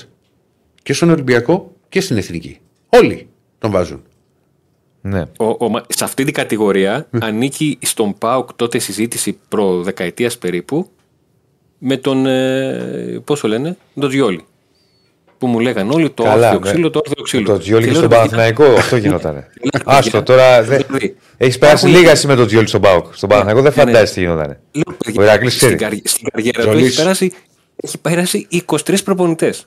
Ναι, ναι, ναι. ναι. Δεν, υπά- δεν, δεν υπάρχουν 23 προπονητές που να είπαν ε, ε, να, να έκαναν ψυχικό. Ένα με το Τρεις ξυλάδι, μπα- το όρθιο χιλιόμετρος. τρεις μπορεί. Ναι. Πάντα υπάρχει ένα Τρεις μπορεί. ένας παίκτη σε κάθε ομάδα, κυρίως Έλληνας, Ναι, ο είναι οποίο πολύ πιο πάντα εύκολο. θα τα ακούει για όλα. Ο Βίντρα, ο Μπασινάς, ο Μάνταλος, ο Μασούρας, ο Τζιόλης. Κάποιος θα Ο υπάρχει. Μπουχαλάκης. Ο Μπουχαλάκης, κάποιος θα υπάρχει. Τέλος πάντων, εσύ από Πάοκ, ποιος δεν θα ήθελε. Extreme θα είμαι κι εγώ. Για πες. Τον Τόμας. Τον Τόμας; Ναι. Ε, καλά, δεν είναι extreme. Τον ευθετικό λες, Ηρακλή. Δεν λες το. Εντάξει, δεν σου Έτσι, πάει. Μπορεί να μπορεί να λέγει- το πες μπορεί να extreme, λέγει θα μου πει κάποιος ο κανένα Ζήφκοβιτς. δεξι- Να λέγει δεξιμπάκ. κάποιο- να λέγει κάποιος ο Ζήφκοβιτς. Να λέγει τον Κωνσταντέλια. Ναι. Ο συγκεκριμένος του ταιριάζουν πολύ τα παιχνίδια στην κόντρα και με την μπάλα κάτω. Στο συγκεκριμένο επιθετικό. Δεν είναι σε, σε καταστάσεις που μπορεί να πιέζει ο Πάουκ να δώσει πολύ μεγάλη λύση. Να μπει σαν δεύτερος. Είναι, μα- είναι, είναι, είναι μαμούνι. Ναι. Είναι να μπεις σαν δεύτερος αλλαγή, άμα ψάχνεις στο 70 ένα γκολ, να έχω κι άλλον έναν μέσα, το καταλαβαίνω. Αλλά σε εκτός έδρας μάτς που μπορεί να βρει χώρους και θα βρει και λογικά και χώρους ο Πάουκ σε κάποιο σημείο. Είναι πάρα πολύ επικίνδυνος. ναι. Νομίζω το πλέον χαρακτηριστικό του γκολ σε αυτό που λέω ότι βρίσκει χώρους από το πουθενά είναι το γκολ που κάνει το 0 στον Παναθηναϊκό φέτος. Αυτό σκέφτηκα και εγώ μόλις το πάδι. Που, που εμφανίζεται από το πουθενά. Ε, Ναι. α, από το πουθενά εμφανίζεται και κάνει τον γκολ και βλέπεις τον, τον, το παίκτη του Παναθηναϊκού να λέει: Όπα, τι έγινε τώρα. Πού εμφανίστηκε Από αυτός; πού μου ήρθε. Ε, πού- Ε, ο- ο- και το έχει το γκολάκι. Και είναι πέρυσι έτσι δεν είχε βάλει στη λεωφόρο γκολ στα playoff. Και πέρυσι έκανε το 1-1 και στο, και στο Καρεσκάκι είχε σκοράρει. Το μάτσο που από 0-1 έγινε 3-1. Ναι. Ναι. Λοιπόν, πρωτού ολοκληρώσουμε τα του Ντέρμπι, τα του Ολυμπιακού Σπάου. Έχει το Πολ το ολοκλήρωσε, κύριε Στέφανε. Ε; Το, το δικό σου το πόλ. Το Πολ για το Ολυμπιακό Σπάουκ. Κύριε Στέφανε, βάζεις και κάνεις και χαρακτηρισμούς βλέπω. Για το Ολυμπιακό Σπάουκ. Ποιο θα είναι το αποτέλεσμα του ντέρμπι Ολυμπιακός ΠΑΟΚ. Έχουν ψηφίσει 275 άτομα. Θα κερδίσει ο Ολυμπιακός 53%. Θα έρθει σοπαλία 23%. Θα κερδίσει ο ΠΑΟΚ 16% και θα κερδίσει το άθλημα 7%. Μάλιστα. Άρα λοιπόν οι περισσότεροι θεωρούν ότι θα έρθει άσο το Ντέρμπι. Αυτό το άθλημα που βάζεις πάντα, ρε κύριε Στέφανε, δηλαδή. Ναι. Μπορεί θα να κερ- δούμε ωραίο ποδόσφαιρο Μπράβο. και να κερδίσει το άθλημα. Και να κερδίσει ο καλύτερο. Ναι. Δεν υπάρχουν αυτά στην Ελλάδα. Λοιπόν, άμα θες να δεις τέτοιο, δες Everton Leeds. Ξέρω εγώ, δες Τι ό,τι θες. Everton Leeds. Λοιπόν, Ηρωνικά τα λέει. λοιπόν Ναι, καλά προφανώς. δες United Newcastle. Αυτή η μονή να κερδίζει ο καλύτερος. Α πάνε να δουν μπάσκετ αυτοί που θέλουν να κερδίζει ο καλύτερος. Έλα, ναι. Δηλαδή, όταν, όταν με κέρδισες, Ρε Αντώνη, το 0-1 στο Καραϊσκάκι, σε εκείνο το μάτσο που πρέπει να έχω χάσει γύρω στα, στα 20 γκολ και κάνει το αυτογκολ που ήταν διπλό, που πέρασε μπάλα κάτω από τα πόδια του, α, του τερματοφύλακα. Α, ήταν- ναι, με το, με το Πασχαλάκι Θεακάλη που είχε δύο χέρια από εδώ και δύο χέρια από εδώ. Ε, λοιπόν, τι, στεναχωρηθήκατε δηλαδή όταν γύρισε η αποστολή; Τι είπατε δηλαδή; Κάμε απόδοση. Θα πω και απόδοση. Όχι, εγώ με το, σταμάτα. που, με το που τέλειωσε το μάτι είπα το άλλα τα χείλη των ασεβών. Αυτό. Ναι, Τίποτα ναι. άλλο. Ε, τι να Για πεις. πες και τις αποδόσεις για να προχωρήσουμε. Κοίτα, βλέπω εδώ bet shop. Ο Άσος 1,55. Για μένα μικρός. Για το Ναι, πολύ, πολύ. Δηλαδή, βάλ το 1,70. πολύ. Ναι. 3,90 ισοπαλία και 6,60 ο Πάοκ. Εν τω μεταξύ μου έκανε έτσι και τώρα Πασόκ. Να ξέρεις. Γκολ γκολ. λοιπόν, ε, το over είναι στο 1,95 και το goal goal στο 2,05. Μάλιστα. Anytime τέλειας. Anytime. Δεν έχει, Ε, τώρα δεν θέλει έχει βγάλει ψάξιμο ακόμα αυτό, παίκτες. Δεν έτσι, έχει βγάλει για ακόμα παίκτες. Παίκτες. Ωραία. Time τέλεια έχει 9, 11. Δεν, δεν το έχει βγάλει ακόμα εδώ στη Μπέτσο που είδα τους παίκτες. Ναι. Θα σου πω, κοίτα. Εγώ δεν δίνω σημεία ποτέ σε, σε Ολυμπιακό, αλλά το οβεράκι Ναι, μπορεί να μείνει στο ένα γκολ αυτό το μάτς. δύσκολο.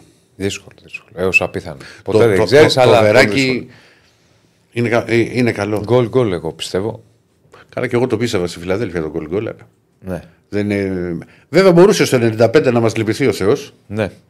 Ναι, Ωραία. Και με το σώτ του Άστρα. Ναι, Ωραία. να μας λυπηθεί ο Θεός και να βγει ήρθε. Τι να κάνουμε τώρα. Άντε, Ωραία, γκρινιάξεις. κύριε Αντώνη μας. Ευχαριστούμε πάρα πολύ. Σε ευχαριστούμε πολύ, Είστε Αντώνη. καλά. Καλό Να είστε Σαββατοκύριακο. καλά. Να είσαι καλά. Να είσαι καλά. Να είσαι Γιατί. καλά.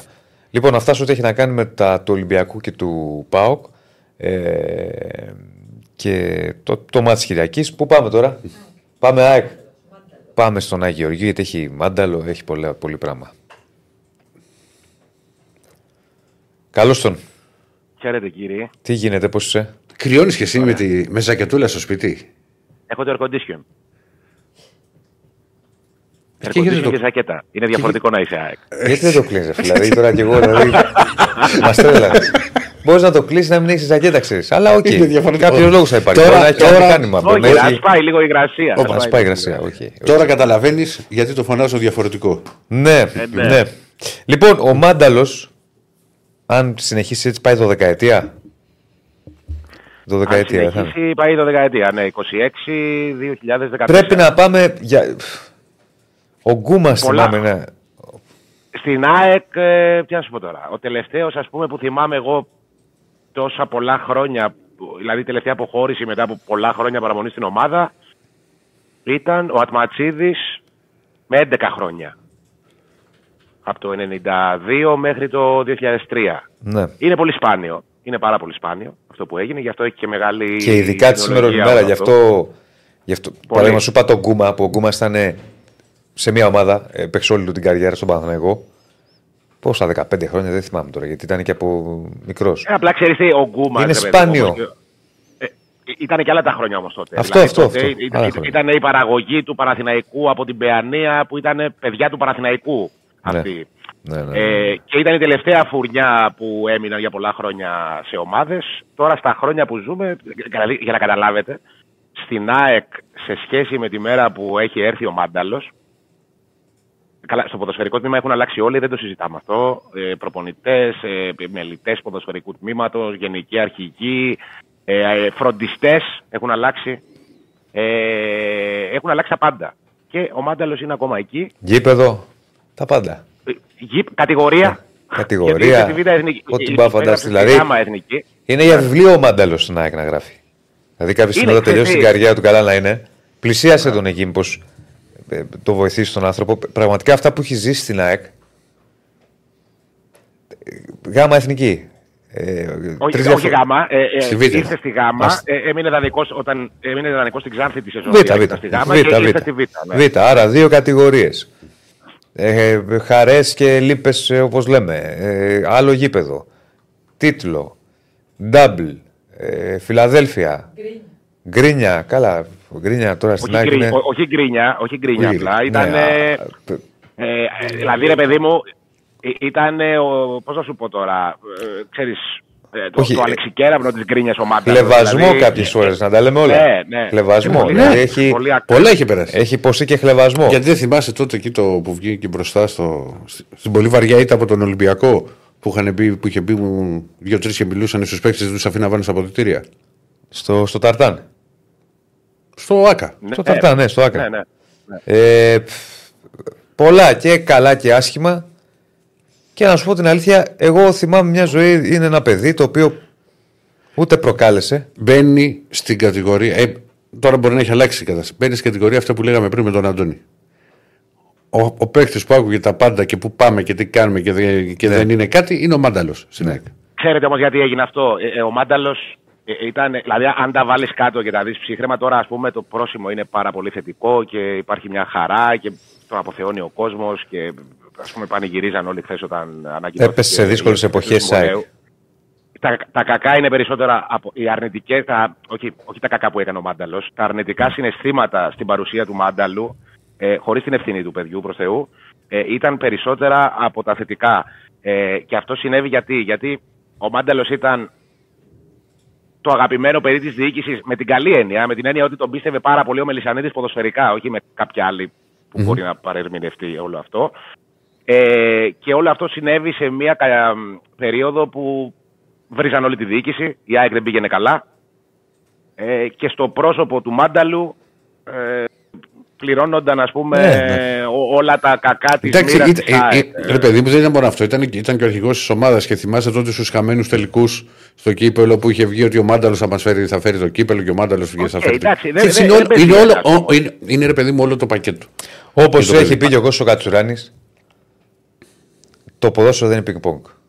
Ή τέννη προ το Δεν έχει παίζει πει. ένας, ακριβώς. Ναι. Δεν παίζει ένας. Δεν φταίει ένας δηλαδή επειδή. Γι' αυτό και έχουμε δει και στο Ε, παρελθόν. Η πραγματικότητα είναι, η πραγματικότητα είναι ότι ε, σαν εικόνα, ε, ξέρεις, πα- παραμαζεύτηκαν πολλές οι, οι εικόνες, ας πούμε, που μια αγωνιστική αποτυχία της ΑΕΚ προσωποποιούνταν στο πρόσωπο του Μάνταλου. Από ένα σημείο και μετά, ξέρεις, είχε φθαρεί ε, αυτή, η σκε- αυτή η σχέση μέχρι να έρθει ο Αλμέιδα και να βάλει τα κομμάτια στη θέση τους και είχε φθαρεί και για τις δύο πλευρές.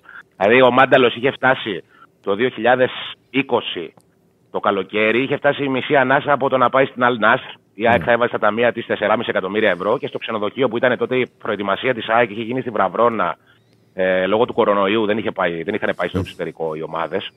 Ε, κερνούσε πίτσες. Δηλαδή ήθελε και αυτός να φύγει. Έφτιαξε και αυτόν όλο αυτό το πράγμα. Και δεν είναι τυχαίο που μετά την χειρότερη σεζόν της ΑΕΚ ε, μία από τις χειρότερες στη σύγχρονη ιστορία της, ας πούμε, τότε με το. με- η χρονιά που ξεκίνησε με τον Μιλόγεβιτς, συνεχίστηκε με τον Ναι. Γιάννικη και με τον Οφριδόπουλο που έμεινε η ομάδα εκτός Ευρώπης. Είχε βγει και ο ίδιος κασμένος στην Κοσμοτέ TV μετά το παιχνίδι και λέει: Σήμερα ήταν το τελευταίο μου παιχνίδι με την ΑΕΚ. Είχε αποδοκιμαστεί από την Εξέδρα. Είχε... Είναι, είναι άσχημο πράγμα να ακούγεται ρυθμικά ένα σύνθημα εις βάρος ενός παίκτη της ομάδας και ειδικά ενός παίκτη που έχει προσφέρει τόσα, έχει αφήσει δύο χιλιαστού στην ΑΕΚ. Ε, ε, και ε, είναι, έχει τόσο μεγάλη παρουσία στην ομάδα. Δηλαδή και συναισθηματικά, ρε παιδί μου, να το δεις, που εγώ δεν έχω καμία σχέση με τον Μάνταλο προσωπική. Ε, δεν μπορεί να μην έχεις μια αδυναμία. Ρε παιδί μου, στην να τέτοια που- αποδοκιμάσεις άμα θες. Αλλά αυτό το πράγμα, ξέρεις κάποια στιγμή το να βρεις παίκτη και να έχει. Ε, πολύ τραβηγμένο, και, και πολύ πάμε και ακραίο. στο σημείο αιμονής. Δηλαδή, είναι ο Μάνταλος, θα το ξαναπούμε, στους παίκτες που μπαίνουν στην κατηγορία αυτών που κάποιες φορές. Ο εύκολος στόχος, ρε παιδί μου, τα πάντα. Γίνεται, ναι, ο εύκολος στόχος. Ναι, απλά ξέρεις, εγώ στα μάτια τα δικά μου είναι πολύ άδικο και σου ξαναλέω. Βεβαίως χωρίς και να είναι έχω άδικο. Καμία σχέση με τον Μάνταλο. Και θέλω να δω οι ίδιοι οι οποίοι στο μυαλό τους Κάθε τώρα τι θα παίκτη σκέφτονται. Αυτοί οι οποίοι τον έβριζαν τότε, ρυθμικά το όνομά του. Ε, ε, πολλοί, πολλοί τον αποθεώνουν τώρα και χαίρονται για την παραμονή του και Όπως- δεν έχω δει ούτε παραμικρό αρνητικό σχόλιο. Είχα ακούσει κάποτε μια συνέντευξη του Μπάνε Πρέλεβιτς και λέει κάποια στιγμή είμαι στο παλέ και έρχεται ένας οπαδός του Πάουκ. Είχε χάσει ο Πάουκ. Είχε χάσει από τον Άρη, δεν θυμάμαι τώρα. Και έρχεται και με φτύνει και με βρίζει κτλ. Και, και του λέω, εσύ πριν από τρεις εβδομάδες, τέσσερις, με αποθέωνες για ένα νικητήριο καλάθι, κάτι τέτοιο. Και το απαντάει, ναι, ρε, θα σε βρίζω όταν χάνουμε ή όταν θα σε αποθέω να κερδίζω όταν χάνουμε και δεν, αυτό θα σε φτύνω. Κάπως έτσι, εν πάση περιπτώσει, το έχουν. Όχι όλοι οι οπαδοί. Δεν είναι, Κάποιοι. δεν είναι λογικό, παιδιά. Καθόλου. Δεν είναι λογικό και δεν είναι και σωστό. Καθόλου. Γιατί είναι πολύ άσχημο για την ψυχολογία ενός ποδοσφαιριστή να τον βρίζουν οι οπαδοί και οι φίλοι Μα δεν της έχει ίδιας και ομάδας. λογική αυτό το πράγμα. Να αποδοκιμάσεις και να Ε, πεις ναι, ότι να μου πεις, κάνει ναι, αυτό. Ναι, ρε Είναι παιδί μου, να, ακόμα να, το να, χοντρό. τελειώσει, να τελειώσει το ματ και να γιουχάρεις. Να πεις να κάνεις ένα ου ότι δεν σ' άρεσε αυτό που είδες. Ναι, ναι. Και να, και να πιέσεις κι εσύ με τον τρόπο σου. Γιατί στη διοίκηση, του προπονητές, το καταλαβαίνω. Αλλά τώρα να παίρνεις τώρα το, τον οποιοδήποτε παίχτη, το δεξί μπακ, το στόπερ για να τον περνάς γενναίες 14. Εγώ θα πω respect σε αυτό το παιδί, σε αυτό το ποδοσφαιριστή. Πραγματικά όλο αυτό που έχει κάνει με δύο χιλιαστού, όπως είπες και εσύ, Άκη. Βεβαίως. Πραγματικά είναι για βιβλίο. Η όλη του παρουσία στην ΑΕΚ, όχι απλά βιβλίο, βγάζει ολόκληρες σειρές τόμων, ας πούμε. Όχι, και, ε, ε, ρε παιδί μου, εγώ το πάω και στο συναισθηματικό κομμάτι σε έναν βαθμό. Δηλαδή, ε, υπάρχει μια κατηγορία παιδιών και ο Μάντελος ο Μάντελος συνεχίζει μέχρι τώρα. Ήταν, ήταν και κάποια άλλα παιδιά που μαζί με αυτά η ΑΕΚ πέρασε κάποια πολύ δύσκολα απογεύματα που αδικούν το μέγεθό της, ας πούμε. Στη, στο γήπεδο του Φωστήρα, στον Ταύρο για παράδειγμα, στα, σε κάτι χωριά, ας πούμε, στην Κρήτη. Ξέρεις, και ζήσαν όλη τη διαδρομή Ναι, ναι. μέχρι το πρωτάθλημα, το Champions League. Δεν μπορείς, δεν μπορείς, είτε και για τον Μπακάκη ε, το έλεγα αυτό, και για άλλα παιδιά που ήταν τότε, ο Σφάρνας, ε, δεν μπορεί να μην, σαν ΑΕΚτζής, ας πούμε, να μην έχεις μια αδυναμία σε αυτά τα παιδιά. Στη χειρότερη, ρε παιδί μου. Δηλαδή και να μην το γουστάρεις ποδοσφαιρικά. Να θεωρείς ότι δεν είναι αυτό που θέλεις εσύ. Οκ, αυτό είναι σεβαστό. Είναι γούστα. Είναι ε, υποκειμενικό το κριτήριο του καθενός. Όμως η ΑΕΚ έχει περάσει πράγματα με αυτά τα παιδιά. Και ειδικά με το Μάνταλο, ε, ε, δηλαδή ερχόμαστε στο σήμερα, ε, δεν είναι παιδιά πολλοί παίκτες της ΑΕΚ στην Ναι, ιστορία ναι, της ναι. Που έχουν Ναι. πάρει δύο πρωταθλήματα και δύο κύπελα. Και πόσο μάλλον ο Μάνταλος που έχει παίξει με την ομάδα και στη Β' Εθνική. Άλλα παιδιά είχαν φύγει που, που συμμετείχαν στην ομάδα του υποβιβασμού και είχαν. Ε, ε, Οκ, όσο μπορεί να τους πεις, αγωνιστικά είχαν και αυτοί μια ευθύνη για τον υποβιβασμό. Όχι ότι, ήταν αγω... όχι ότι φταίγανε, φταίγε η ομάδα, άλλα ήταν τα προβλήματα του της ΑΕΚ. Οκ, όμως. Ε, έφυγαν και την άφησαν την ΑΕΚ μετά το, όταν υποβιβάστηκε. Ο Μάνταλος, ενώ είχε προτάσεις από άλλες μεγάλες ομάδες ελληνικές, επέλεξε να έρθει στην ΑΕΚ και να παίξει στη Β' Εθνική. Και ανέβηκε μαζί της στη μεγάλη κατηγορία, πήρε το πρωτάθλημα ως αρχηγός και έπαιξε την επόμενη χρονιά του Champions League. Δεν πήγε καλά η ομάδα του Champions League. Και ακολούθησαν και άλλες άσχημες χρονιές. Όμως Ναι. αυτή η διαδρομή είναι μια μικρογραφία της ιστορίας της ΑΕΚ. Και ε, είναι πολύ μεγάλο αυτό που έχει κάνει ο Μάντελος στην ιστορία της ΑΕΚ, όσο και αναδικήθηκε από τις υπερβολικές προσδοκίες. Δηλαδή, εμείς θέλαμε να τον κάνουμε ε, όταν ήρθε, επειδή υπάρχει και στην ΑΕΚ ένα.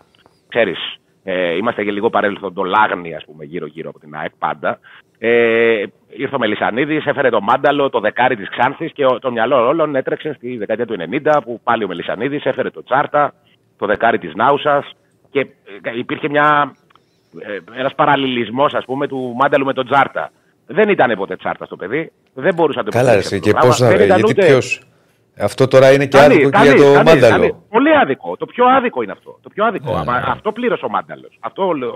και γι' αυτό, ε, φτάνοντας στο σήμερα, ε, παίζοντας, έχοντας ένα διαφορετικό ρόλο στην ομάδα, δηλαδή για, πα- για να καταλάβετε, ο Μάνταλος στα ταβάνια του στην ΑΕΚ, ε, έχει μεγαλώσει βέβαια θα μου πεις, αλλά οκ, στα ταβάνια του στην ΑΕΚ είχε 3.500 λεπτά συμμετοχής κάθε σεζόν. Πέρσι, που πρόσφερε στην ομάδα, όπως και φέτος προσφέρει, και είδαμε και προχθές με τον Μπάο, αλλά και πέρσι ήταν γεμάτη σεζόν από τέτοιες στιγμές προσφοράς του Μάνταλου στην ομάδα, στο Καραϊσκάκι τον γκολ, ας πούμε. Ο Μάνταλος κλείτωσε την νίκη στα Ναι. playoff. Έχει παίξει 1500 λεπτά. Δηλαδή υπάρχει 2.000 λεπτά διαφορά στο χρόνο συμμετοχής του. Ε, απαλλάχτηκε από το βάρος που του πρόσθεται το περιβραχιόνιο του αρχηγού, γιατί το αισθάνθηκε σαν βάρος και ε, ε, δεν ήταν ότι το διεκδίκησε ποτέ. Του το δώσανε και προσπαθούσαμε να του, περάσουμε, να του περάσει κάτι ο περίγυρος ΑΕΚ που το παιδί δεν ήταν. Όταν όμως ε, έφτασε στη ρεαλιστική, ε, στη ρεαλιστική του διάσταση και τον είδαν όλοι με πρώτο τον προπονητή στη ρεαλιστική του διάσταση, αποδεικνύεται ότι είναι ένας πάρα πολύ καλός παίχτης, πολύ ποιοτικός παίχτης που πάντα ήταν, που έχει να δώσει πράγματα στην ομάδα, την βοηθάει ε, και υπάρχει μια ε, καλή διάθεση ας πούμε, γύρω από το όνομά του. Μπαίνει στη Φιλαδέλφια, το χειροκροτάει ο κόσμος, ας πούμε. Μεγάλο Ναι. κοντράστ σε σχέση με Ναι. το Άκα που ήθελε να φύγει τρέχοντας Ναι. τα προηγούμενα Μάλιστα. χρόνια που η ομάδα δεν πήγαινε καλά. Να πω ότι στέλνουν τίτλους για το βιβλίο του Μάνταλου. Αυτό- Α, Ο άλλος λέει ο, Α, να πω- να πω ο μόνο, Μάνταλος να πω και ο μόνο. Δράκος Φωτιάς. Να πω μόνο ότι, γιατί το είχα σημειώσει αυτό και θέλω να το πω, ε, πέραν από, τους δύο, από τα δύο πρωταθλήματα και τα δύο κύπελα που σας έχω πει ότι είναι λίγοι παίκτες της ΑΕΚ που έχουν αυτό το παλμαρέ, ε, ο Μάνταλος είναι ήδη 11ο σε συμμετοχές στην ιστορία της ΑΕΚ με 332 συμμετοχές και θέλει δύο συμμετοχές για να μπει στο top 10 για να περάσει το Γκοστένογλου. Και είναι πολύ κοντά στο να περάσει το Μαύρο ε, που έχει 344 συμμετοχές, το Σκευοφύλακα 353, τον Λάκη Νικολάου 361 και τον Ηλία Ματζίδη με 373. Ε, καταλαβαίνει κανείς ότι μιλάμε για ιερά τέρατα της ΑΕΚ, ας πούμε, και Ναι. είναι ενδεικτικό αυτό του ότι ε, της προσφοράς του Μάνταλου και της σημασίας της παρουσίας του στην ομάδα και Ναι. ε, από πλευράς ας πούμε ρεκόρ. Στα, στα, μια γρήγορη ερώτηση να σου κάνω για να πάμε και στο αγωνιστικό κομμάτι. Ε, Αραούχο Βίντα. Στο κομμάτι ανανεώσεων. Αραούχο. Α, στο κομμάτι ανανεώσεων. Ε, Μια δεν και υπάρχει πιάσαμε την κάποια- ανανέωση του Μάνταλου γι' αυτό. Ναι, ναι, ναι. ναι. Ε, νομίζω ότι μου πες για τον Αραούχο για τον τραυματισμό. Όχι, ε, δεν, δεν υπάρχει κάποια ε, πληροφορία, τίποτα. Νομίζω ότι υπάρχει πρόθεση όμως για να, να ανανεώσει η ΑΕΚ και τους δύο.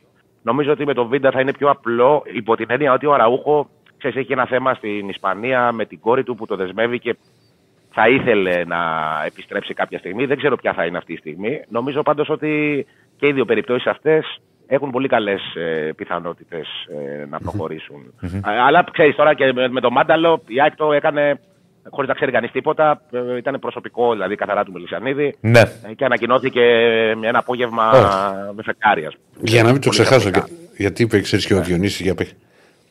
Ο Ολυμπιακός έχει δύο παίκτες που έχουν παίξει 13 σερή χρόνια. Τα- Έχει τώρα. Είχε. Α, είχε. Ναι. Πού ποντάρετε; Ο ένας σταμάτησε το 2001 Ο και ο άλλος Τζόρτζεβιτ το 9. ένας. Ο Τζόρτζεβιτς το 9, Και ο άλλος πότε σταμάτησε το; το 1. Καραταίδης. Ναι. Το ένα.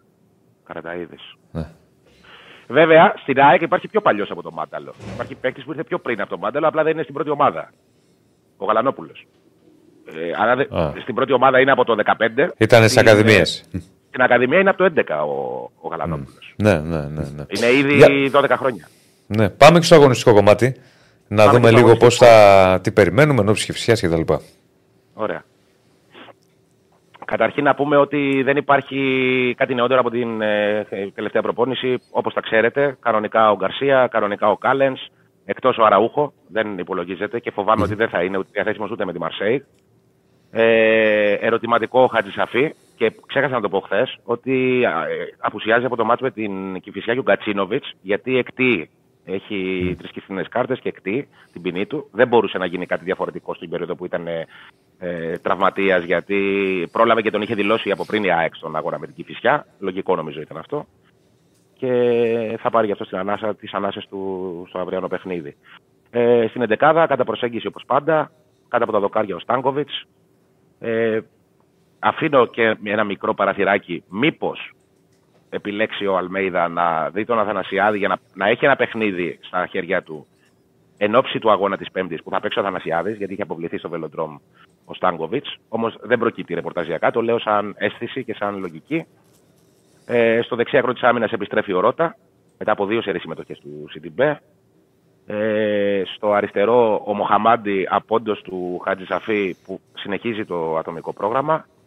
Στο κέντρο της άμυνας θεωρώ δεδομένη την, ε, το να ξεκινήσει ο Κάλενς για να πάρει μια ανάσα ένας εκ των ε, Μουκουντή Βίντα. Θεωρώ ότι θα δώσει ανάσα στο Βίντα γιατί με τον Κου- Μουκουντή εκτός των άλλων τον έχει δει τον Κάλενς στον αγώνα της Τρίπολης έχουν ξαναπαίξει δίδυμο οπότε θεωρώ πιο πιθανό να είναι ε, με το ο Περουβιανός με τον καμερουνεζο Στον άξονα της μεσαίας γραμμής ε, Γαλανόπουλος Γιόνσον για να πάρει κάποια ανάσα και ο Σιμάνσκι γιατί θα εκπλησοκροτήσει κάποια στιγμή αυτό το παιδί. Ε, στο αριστερό φτερό της επίθεσης το, η, η επικρατέστερη λύση είναι ο Πιζάρο. Ε, στο δεξί στο δεξί τώρα είναι λίγο κομψή κομψά γιατί ε, ξεκίνησε ως βασικός ο Ελίας στο παιχνίδι με τον Μπάουκ. Είναι σε πάρα πολύ καλό φεγγάρι. Είδαμε και χθες το λογική- θεματάκι που μας είχες ετοιμάσει που Ναι. επιβεβαιώνει τη, την τρομερή κατάσταση του. Ε, και απλά έβαλα τον Ελίασον γιατί συνήθως στην Ευρώπη επιλέγει να ξεκινήσει με τον Άμπραμπατ λόγω, ε, ξέρεις, το, του, χαρακ- των χαρακτηριστικών του Άμπραμπατ στα παιχνίδια της Ευρώπης. Δηλαδή είναι πιο physical παίκτης από τον Ελίασον. Και συνήθως ε, επιλέγει το Μαροκινό. Θα το δούμε όμως. Εγώ λέω Ελίασον και βλέπουμε. Ε, ο Τσούμπερ επιστρέφει στην 11 θα είναι πίσω από τον επιθετικό και στην κορυφή της επίθεσης θα είναι ο Πόνσε. Αυτή είναι επι- η επικρατέστερη εντεκάδα για τον, ε, για τον αγώνα με την Κηφισιά. Ε, δεν το συζητάμε ότι η ΑΕΚ θέλει να Α, κερδίσει καλά, εννοείται. Αυτό, για, για αυτό να εννοείται. συνεχίσει τη φόρα που έχει ήδη στο ελληνικό πρωτάθλημα και να έχει μια πολύ καλή διάθεση εν ώψη του αγώνα της Πέμπτης που για μένα, Ναι. όχι για μένα, για όλους είναι και ο πιο σημαντικός γιατί ενδεχομένως να κρίνει και την ευρωπαϊκή συνέχεια της ΑΕΚ στη σεζόν είτε στο Conference είτε στο Europa League. Θα είναι πολύ σημαντικό το ναι. παιχνίδι της Πέμπτης. Ωραία. Εντάξει, Αυτά. φίλε. Πήγαινε εκεί μου. Ευχαριστούμε πολύ. Καλό κύριε. Σαββατοκύριακο. Καλό Θα τα πούμε, Σαββατοκύριακο. θα τα πούμε, θα τα πούμε. Να θυμίσουμε Γεια ότι. Ευχαριστούμε τον Άκη. Να θυμίσουμε ότι δεν θα έχει κόσμο στο, στην Κυψιά η ΑΕΚ. Έτσι έχει γίνει γνωστό όπως και ο Παναθηναϊκός στη Λαμία. Θα πούμε για τον Παναθηναϊκό στη συνέχεια. Θα ρίξουμε ένα χορηγικό bet shop. Θα επιστρέψουμε με Παναθηναϊκό, με μπάσκετ, με Άρη και με ανοιχτές τι γραμμές. Έλα. Ένα λεπτό μόνο. Ένα λεπτό θα δώσουμε το χορηγικό. Like στο βίντεο, subscribe στο κανάλι, μείνετε μαζί μας. Πάμε να αυξηθούμε, πάμε να πολλαπλασιαστούμε γιατί έρχονται γραμμές. Λοιπόν, εδώ είμαστε, συνεχίζουμε κανονικά. Μπεταράδες, like στο βίντεο, subscribe στο κανάλι. Ε, δεύτερη ώρα της εκπομπής. Θα συνεχίσουμε με ρεπορτάζ για το αν έπρεπε να ανανεώσει ο Πέτρος Μάνταλος με την ΑΕΚ. Ε, η πλειοψηφία λέει ναι. Προφανώς. Στο πόλο που έβαλε και ο Στέφανος, 77%. Και οι υπόλοιποι είναι αρνητικοί με την η μειοψηφία, δηλαδή πολύ λίγοι, με την ανανέωση του Πέτρου Μάνταλου. Να πάρει ο Αναστάσης να πει στο Δεσίλα Γιαννάν. Για να δω, ρε φίλε, ο Αναστάσης δεν έχει πάρει εδώ. Όχι, δεν το ξέρει. Δεν το ξέρει. Κάποια στιγμή κάποιος θα το σφυρίξει. Γιατί ο Αναστάσης είναι μεγάλη Εγώ πιστεύω ότι δεν ψωνάρα τολμάει. σε αυτά. Ε; Δεν τολμάει. Δεν τολμάει Δεν τολμάει. Φοβάται. Τι. να πάρει εδώ. Φοβάται, μην το δικάσουμε. Άμα φοβάται μην το δικάσουμε, τι να σου πω. Εγώ τον είχα για. Λοιπόν, πάμε στον Φοβάται, Παναθηναϊκό. Σιγά που φοβάται. Ρε. Ναι, βάλε, πέτα λίγο και στα σχόλια πάνω να βλέπουμε και το, το τηλέφωνο από τώρα. Να βλέπει ο κόσμος το τηλεφωνάκι. Και πάμε να δούμε λίγο Παναθηναϊκό.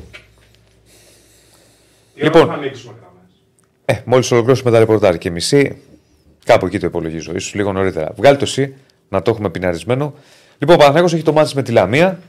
Ε, έχει ε, ξεκάθαρη υποχρέωση νίκης, δεν το συζητάμε. Να, μια διόρθωση χθες γιατί δεν έκανα σωστά την πρόσθεση. Εγώ μπερδεύτηκα. Χθες είχα ένα θέμα για τους μικρομεσαίους. Τα πόσα γκολ έχει βάλει ο Παναθηναϊκός και πόσα έχει δεχθεί. Με τους μικρομεσαίους είχε δεχθεί ένα. Α, Η πρόσθεση ήταν 23 γκολ, λέγαμε 19. Κάπου χαθήκαμε λίγο με, τα, με την αριθμητική. Ναι. Ε, Χάθηκες. ναι. Στα 23 γκολ, έχει βάλει 23 γκολ με τους μικρομεσαίους. Θέλει να συνεχίσει σε αυτόν τον δρόμο. Απέναντι θα ξαναπούμε σε μια ομάδα η οποία είναι επικίνδυνη. Έχει ανεβάσει το επίπεδο της φέτος. Είναι ψηλά στη βαθμολογία. Στην πέμπτη θέση η Λαμία. Έχει βάλει παίκτες όπως ο Καρλίτο, όπως ο Τζακ Γκόεφ. Ε, Έχει και από πέρυσι και άλλους ποδοσφαιριστές που. Ο Λογκό, ξέρω εγώ που έχει πάει. Καλούς παίκτες και από πέρυσι ποδοσφαιριστές που έχουν μείνει όπως ο Σλίβκα. Γενικώς μια ομάδα που είναι πιο ποιοτική σχέση με πέρυσι, πιο επικίνδυνη. Σε αυτό έχει παίξει ρόλο Δημιουργεί φάσεις, φίλε. ναι, και η φιλοσοφία του Βόκολου. Την έχει βοηθήσει πάρα πολύ και η παρουσία του Καρλίτος. Ε, εντάξει, και θέλει μεγάλη προσοχή για τον Παναθηναϊκό ε, το, το παιχνίδι αυτό. Να θυμίσω, όπως είπαμε για την ΑΕΚ με τη Λαμία, δεν θα έχει ο Παναθηναϊκός κόσμο. Για την ΑΕΚ με την Κυφσιά, δεν θα έχει ο Παναθηναϊκός κόσμος στη Λαμία. Υπάρχει και ανακοίνωση της πράσινης ΠαΕ που το τονίζει αυτό να μην πάει κόσμος γιατί είναι περίεργη γερή με όλα αυτά τα οποία έχουν γίνει το τελευταίο διάστημα με τη μορία του Ολυμπιακού, με, με, με. Θέλει ο Παναθηναϊκός να είναι προσεκτικός, να μην συμβεί το παραμικρό και να μην του έχουν να του χρεώσουν το παραμικρό. Άρα λοιπόν δεν θα έχει κόσμο ο Παναθηναϊκός, ξαναλέω, στο αυριανό μάτς στη Λαμία, το οποίο είναι προγραμματισμένο για 5 και μισή. Πάμε να δούμε μια πιθανή σύνθεση. Πώς περιμένουμε ότι θα παρατάξει την ομάδα ο Ιβάν Γιοβάνοβιτ. Ρίχτω. Λοιπόν, αυτό περισσότερο κάποιες θέσεις παίζω δεν θα εξηγήσω. Μπρινιόλι κάτω τα δοκάρια και Στέφανε κάτι πρέπει να κάνουμε λίγο με, το, με, με τα γήπεδα νομίζω. Ε, Λίγο κάπως πιο μεγάλα να τα κάνουμε. Δεν ξέρω, νομίζω ότι είναι λίγο. Τι λες; Σπαθιά να καταπιώ. Όχι, άλλο λέω. Δεν σου είπα να σπαθιά Σιγά, να, να καταπιεί σιγά. σπαθιά, κάπως να το κάνουμε λίγο πιο μεγάλο. Δηλαδή, φαντάσου, εγώ τώρα δεν καταλαβαίνω τα. Το, εγώ το θυμάμαι, δεν το βλέπω καλά και εδώ και από το τάμπλετ. Εσύ το βλέπεις από εκεί. Γιατί είναι και το χρώμα πράσινο με το χορτάρι κάτω. Θα δούμε την επόμενη φορά. Λοιπόν, Μπρινιόλι κάτω τα δοκάρια, ο Γετβάη με το Σέντεφελ 2 στόπερ. Δεξιά Βαγιανίδης, αριστερά ο Μλαντένοβιτ. Το ή άλλω Χουάνκαρ δεν υπάρχει. Θα χάσει ένα ακόμη μάτς ο ποδοσφαιριστής του Παναθηναϊκού. Το πιθανότερο είναι να δούμε τον Αρά ω εξάρι. Ο Βιλένα θα είναι διαθέσιμος, αλλά θα πάει πάγκο. Θα είναι στον πάγκο. Άρα ο Τσέριν θα είναι, που είναι και σε πολύ καλή κατάσταση ο Τσέριν και φάνηκε και στο πρόσφατο μάτς του Παναθηναϊκού με τις Σέρες. Ο ένας χάφ, ο άλλος λέω ότι θα είναι ο Τζούριτσιτς. Το πιθανότερο. Ε, να τον δούμε και πάλι να επιστρέφει στο βασικό σχήμα. Ο Βέρμπιτς στο ένα άκρο. Είναι καλά αυτός. Δείχνει να είναι σε μια καλή κατάσταση. Το έδειξε και στο περασμένο μάτς. Ο Παλάσιος που είναι σε φόρμα στο άλλο. Τώρα, Ιωαννίδη έχω βάλει. Α έχουμε ένα αστερίσκο. Έβαλα περισσότερο Ιωαννίδη, να σου είμαι ειλικρινής, γιατί με τη Λαμία θα πει κάποιος ότι έχει το σπόρο από δύο γκολ. Γιατί δεν το βάζεις. Είναι πιθανή σύνθεση, το ξαναλέμε. Δεν είναι κάτι στάνταρ. Αλλά με τη Λαμία ο Ιωαννίδης έχει μια τρομερή παράδοση. Και ξέρεις αυτά, οι, οι, οι ομάδες κάποιες φορές τα λαμβάνουν υπόψη τους. Εγώ- εγώ Όταν το ένα παίκτη σκέφτηκα- έχει αυτοπεποίθηση πολύ απέναντι σε μια ομάδα και θεωρεί ότι την έχει, γιατί δεν είναι τυχαίο, βάζει γκολ, βάζει γκολ, βάζει γκολ στη Λαμία συνέχεια όπου την πετυχαίνει. Οπότε. Ναι, αλλά μήπως σκέφτεται να βάλει το σπόρα για να έχει τον Ιωαννίδη για το, γα- για το παιχνίδι με τη Ρεν; Μπορεί, εγώ σου λέω μια πιθανή σύνθεση. Όχι, Γι' αυτό κατα- άφησα αστερίσκο στο κατα- Σπόραρ. κατα- Μπορεί, μπορεί. καταλαβαίνω Και αυτό τι που σου λες λέω. εσύ, ναι, μπορεί. Γιατί υπάρχει παιχνίδι το οποίο είναι και κρίσιμο. Είναι σημα- κρίσιμο. Είναι σημαντικό μάτς στη Γαλλία. Είναι σημαντικό παιχνίδι, βέβαια. Γιατί ο Παναθηναϊκός θέλει αποτέλεσμα. Εκεί, αν μιλάμε για μια ε, πρώτη-δεύτερη θέση στον όμιλο. Ε, μπο- ξαναλέω με αστερίσκο. Με αστερίσκο. Έχει αναλυθεί πάρα πολύ η Λαμία από τον Ιβάν Γιωβάνου του ποδοσφαιριστέ. Ε, έχει φυστεί την προσοχή και όπως γίνεται πάντα σε αυτές τις περιπτώσεις, τους έχει δείξει τι πρέπει να προσέχουν και πώς η Λαμία έχει φτάσει εδώ που έχει φτάσει μέχρι τώρα. Νομίζω ότι είναι η πιο επικίνδυνη έξοδος για, για τον Παναθηναϊκό στη Λαμία τα τελευταία χρόνια με βάση την ποιοτική αναβάθμιση της ομάδας αυτής. Βέβαια και ο Παναθηναϊκός είναι καλύτερος σχέση με τα προηγούμενα χρόνια, αλλά και η Λαμία είναι μέχρι, στο- μέχρι τώρα ευχάριστη έκπληξη του πρωταθλήματος. Έτσι, μαζί με off και μαζί Θυμάσαι με που off. κάναμε την κουβέντα που σου είχα πει Με που, τις αίρες, αλλά η Λαμία που ακόμα είχε κάνει περισσότερο. τρομερή εντύπωση στο Καραϊσκάκι. Ναι, ναι, η Λαμία. ναι, ναι. Είναι καλή ομάδα. Είναι Γιατί καλή ομάδα. Και με δεν- συνέδρα τη ξέρεις. Αυτά Ε, τα μάτια έπαιξε, κυνηγάει. έπαιξες στην κότρα, δηλαδή να βγάλει κόντρες, αλλά δεν ήταν ξέρεις, το, η ομάδα η οποία είχε κλειστεί πίσω. Και έψαχνε με μία γιώμα τώρα να τη διώξει το στόπερ, μπας και τη βρει ο Γκαρλίτος μπροστά και φύγει. Έβγαινε με πλάνο στη, στην κότρα, προσπάθησε να κρατήσει μπάλα, αλλά δεν μου είχε κάνει τρομερή εντύπωση. Και είχε χάσει ευκαιρίες στο, στο 0-0. Ναι, Δύο καλές. ναι. Είναι καλή ομάδα. Είναι καλή ομάδα. 5,5 είναι το παιχνίδι. Αύριο στις 5.30. Πολλά μηνύματα βλέπω εδώ για το Μαντσίνη. Παιδιά, είναι εκτίμηση η 11. ε, Εκτίμη, όχι εκτίμηση. Εκτίμηση πάντα, πλη- παύλα πληροφόρηση με βάση τα όσα έχει δοκιμάσει και ο προπονητής. Δεν είναι κάτι σίγουρο. Επίσης λέει τι γίνεται ακόμα και με τον Αϊτόρ. Ναι, φράσαμε μετά από ένα χρόνο από τον τραυματισμό θα πρέπει να είναι βασικός τώρα. Δεν υπάρχει φίλε Παναγιώτη, θα πρέπει να είναι βασικός ή αναπληρωματικός. Αυτά είναι για να τα συζητάμε εγώ και εσύ. Ο προπονητής επιλέγει ποιος θα είναι βασικός και ποιος αναπληρωματικός. Επίσης, έχουμε δει ότι φέτος ο Παναγιώ επί της ουσίας δεν έχει βασικού και αναπληρωματικού. Αυτή είναι η πραγματικότητα. Βλέπεις ότι αλλάζει 6 και 7 παίκτες σχεδόν σε κάθε παιχνίδι. Το βλέπουμε πολύ συχνά αυτό. Να αλλάζει ποδοσφαιριστές. Ένα αυτό. Ένα δεύτερο είναι ότι ο Αϊτόρ, επειδή είναι τέτοιος παίκτης, θέλει ρυθμό. Θέλει να πάρει 4-5 μάτς. Για να δούμε σε τι κατάσταση θα είναι πάλι. Θυμίζω ότι και προ τραυματισμού με μπόλονι, ο Αϊτόρο όποτε ήταν μία παίζω, μία δεν παίζω, δεν έβρισκε ρυθμό με τίποτα. Με τίποτα. Γιατί είναι τέτοιος παίκτης. Είναι και η ψυχολογία του τέτοια. Θέλει ρυθμό να πάρει τα πάνω του. Οπότε Και θα να παίξει, πρέπει να παίξει και σε παιχνίδια λες. να παίξει 3-4 μάτς. Δεν είναι εύκολο με τα ευρωπαϊκά να γίνει αυτό. Άστα να- στο πρωτάθλημα. Α, ναι. Κυριακή, Κυριακή, Κυριακή, ξέρεις, να πάρει λίγο ρυθμό. Και είναι και λογικό. Είναι που είναι τέτοιος παίκτης, όταν μιλάμε για ένα ποδοσφαιριστή που έχει περάσει και τραυματισμό σοβαρό, ε, είναι λογικό. Με, ο φίλος ο Άλεξ με ρωτάει με ανανεώσει τι γίνεται Παλάσιο, Μπρινιόλ, Μπερνάρ, Μπιλάλ. Ο Μπρινιόλ θα είναι ο επόμενος. Για τους υπόλοιπους θα δούμε. Και τον Παλάσιο θέλει να κρατήσει ο Παναθηναϊκός. Μπερνάρ δεν είμαι σίγουρος, όχι γιατί δεν του αρέσει. Μια χαρά παίκτης είναι και φέτος είναι και ανεβασμένος πολύ. Αλλά δεν νομίζω ότι με αυτά τα χρήματα. Α περιμένουμε. Μπορεί να του κάνει 2,5 πρόταση με λιγότερα. εκατομμύρια ευρώ τώρα είναι πάρα πολλά. Μπορεί να του γίνει μια πρόταση με και λιγότερα χρήματα. Ναι, ναι. Ε, θα τη Ε, δεχτεί ή οτιδήποτε. Να λύνουν παπά. αν, ναι, αν πιστεύω ότι πρέπει να μείνει ο Παλάσιος, για μένα ναι, είναι καλός παίκτης. Είναι παίκτης ο οποίος κάνει περισσότερα πράγματα από ότι ε, ξέρω εγώ να σκοράρω ή να απειλήσω σαν εξτρέμ. Τρέχει, μαρκάρει, πιέζει. Πράγματα τα οποία τα θέλει και ο προπονητής του. Τα θέλει πάρα πολύ και ο Γιωβάνοβιτς. Θυμηθείτε τη δουλειά που έκανε για παράδειγμα στο Καρισκάκι όταν έπαιξε αριστερά και η αριστερή πλευρά του Ολυμπιακού επιθετικά, η δεξιά πλευρά του Ολυμπιακού επιθετικά ήταν ανύπαρκτη. Όσο ήταν ε, στο πρώτο ημίχρονο δηλαδή. Εντάξει, μετά είδαμε τρία λεπτά μόνο. Τι με Ε, τον Παλάσιος λες. Εντάξει, αν είπα- ζη- Ανέβηκε ο Ροντινέ, αλλά τον δυσκόλεψε πάρα πολύ. ναι, δεν έκανε τίποτα. Αυτό λέω. Δηλαδή έκανε, ε, δεν έφτασε δύο-τρεις φορές στην περιοχή, αλλά οι σέντρες του δεν ήταν καλές. γιατί δεν ήταν ελεύθερες έντρες δεν, η το- Γαλλία. ναι, δεν, το, δεν το επέτρεψε να κάνει τόσο πολλά ανεβάσματα όσο, όσο κάνει ο Ροντινέ Ε, στα αυτό το ίδιο παιχνίδια. πράγμα λέμε. Ναι. Το ίδιο πράγμα λέμε. Και, δεν ήταν, και οι σέντρε που έκανε δεν βγήκαν γιατί τον πίεζε ο άλλος. Παλάσιο θα Όχι, πάει πάνω του να σε είχε, πιέσει. είχε και κάποιε που ήταν μόνος του. Μια δύο. Σέντρα. Δεν το θυμάμαι. Μπορείς να μην το θυμάμαι εγώ. Αλλά γενικώς το τρίκ αυτό το του διοικητές που είναι τέτοιο παίκτη ο Παλάσιος. Εκεί θέλω να Ναι, ρε καταλήξω. παιδάκι, μου, δεν είναι σου θα λέω. γυρίσεις και πίσω, θα βοηθήσει.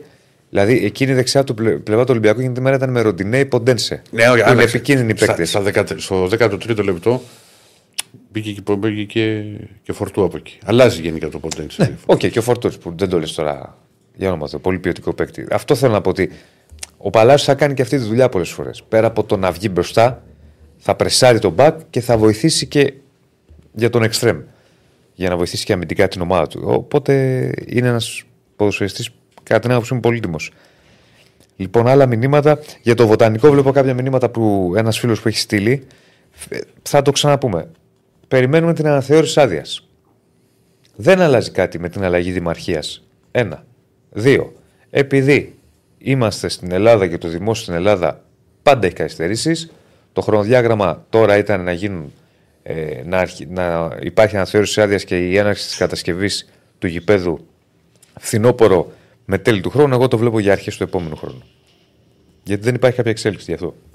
Το μόνο που έχει γίνει είναι τα γύρω-γύρω, δηλαδή καθαρισμός σκοπέδου και όλα τα, τα σχετικά. Λοιπόν, αυτά και για τον Παναθηναϊκό ε, και το μάτς, ε, το ρεπορτάζ του Παναθηναϊκού, το μάτς με τη Λαμία ε, και κάποιες απαντήσεις που ε, έδωσα εδώ στους φίλους που έστειλαν τις ερωτήσεις τους.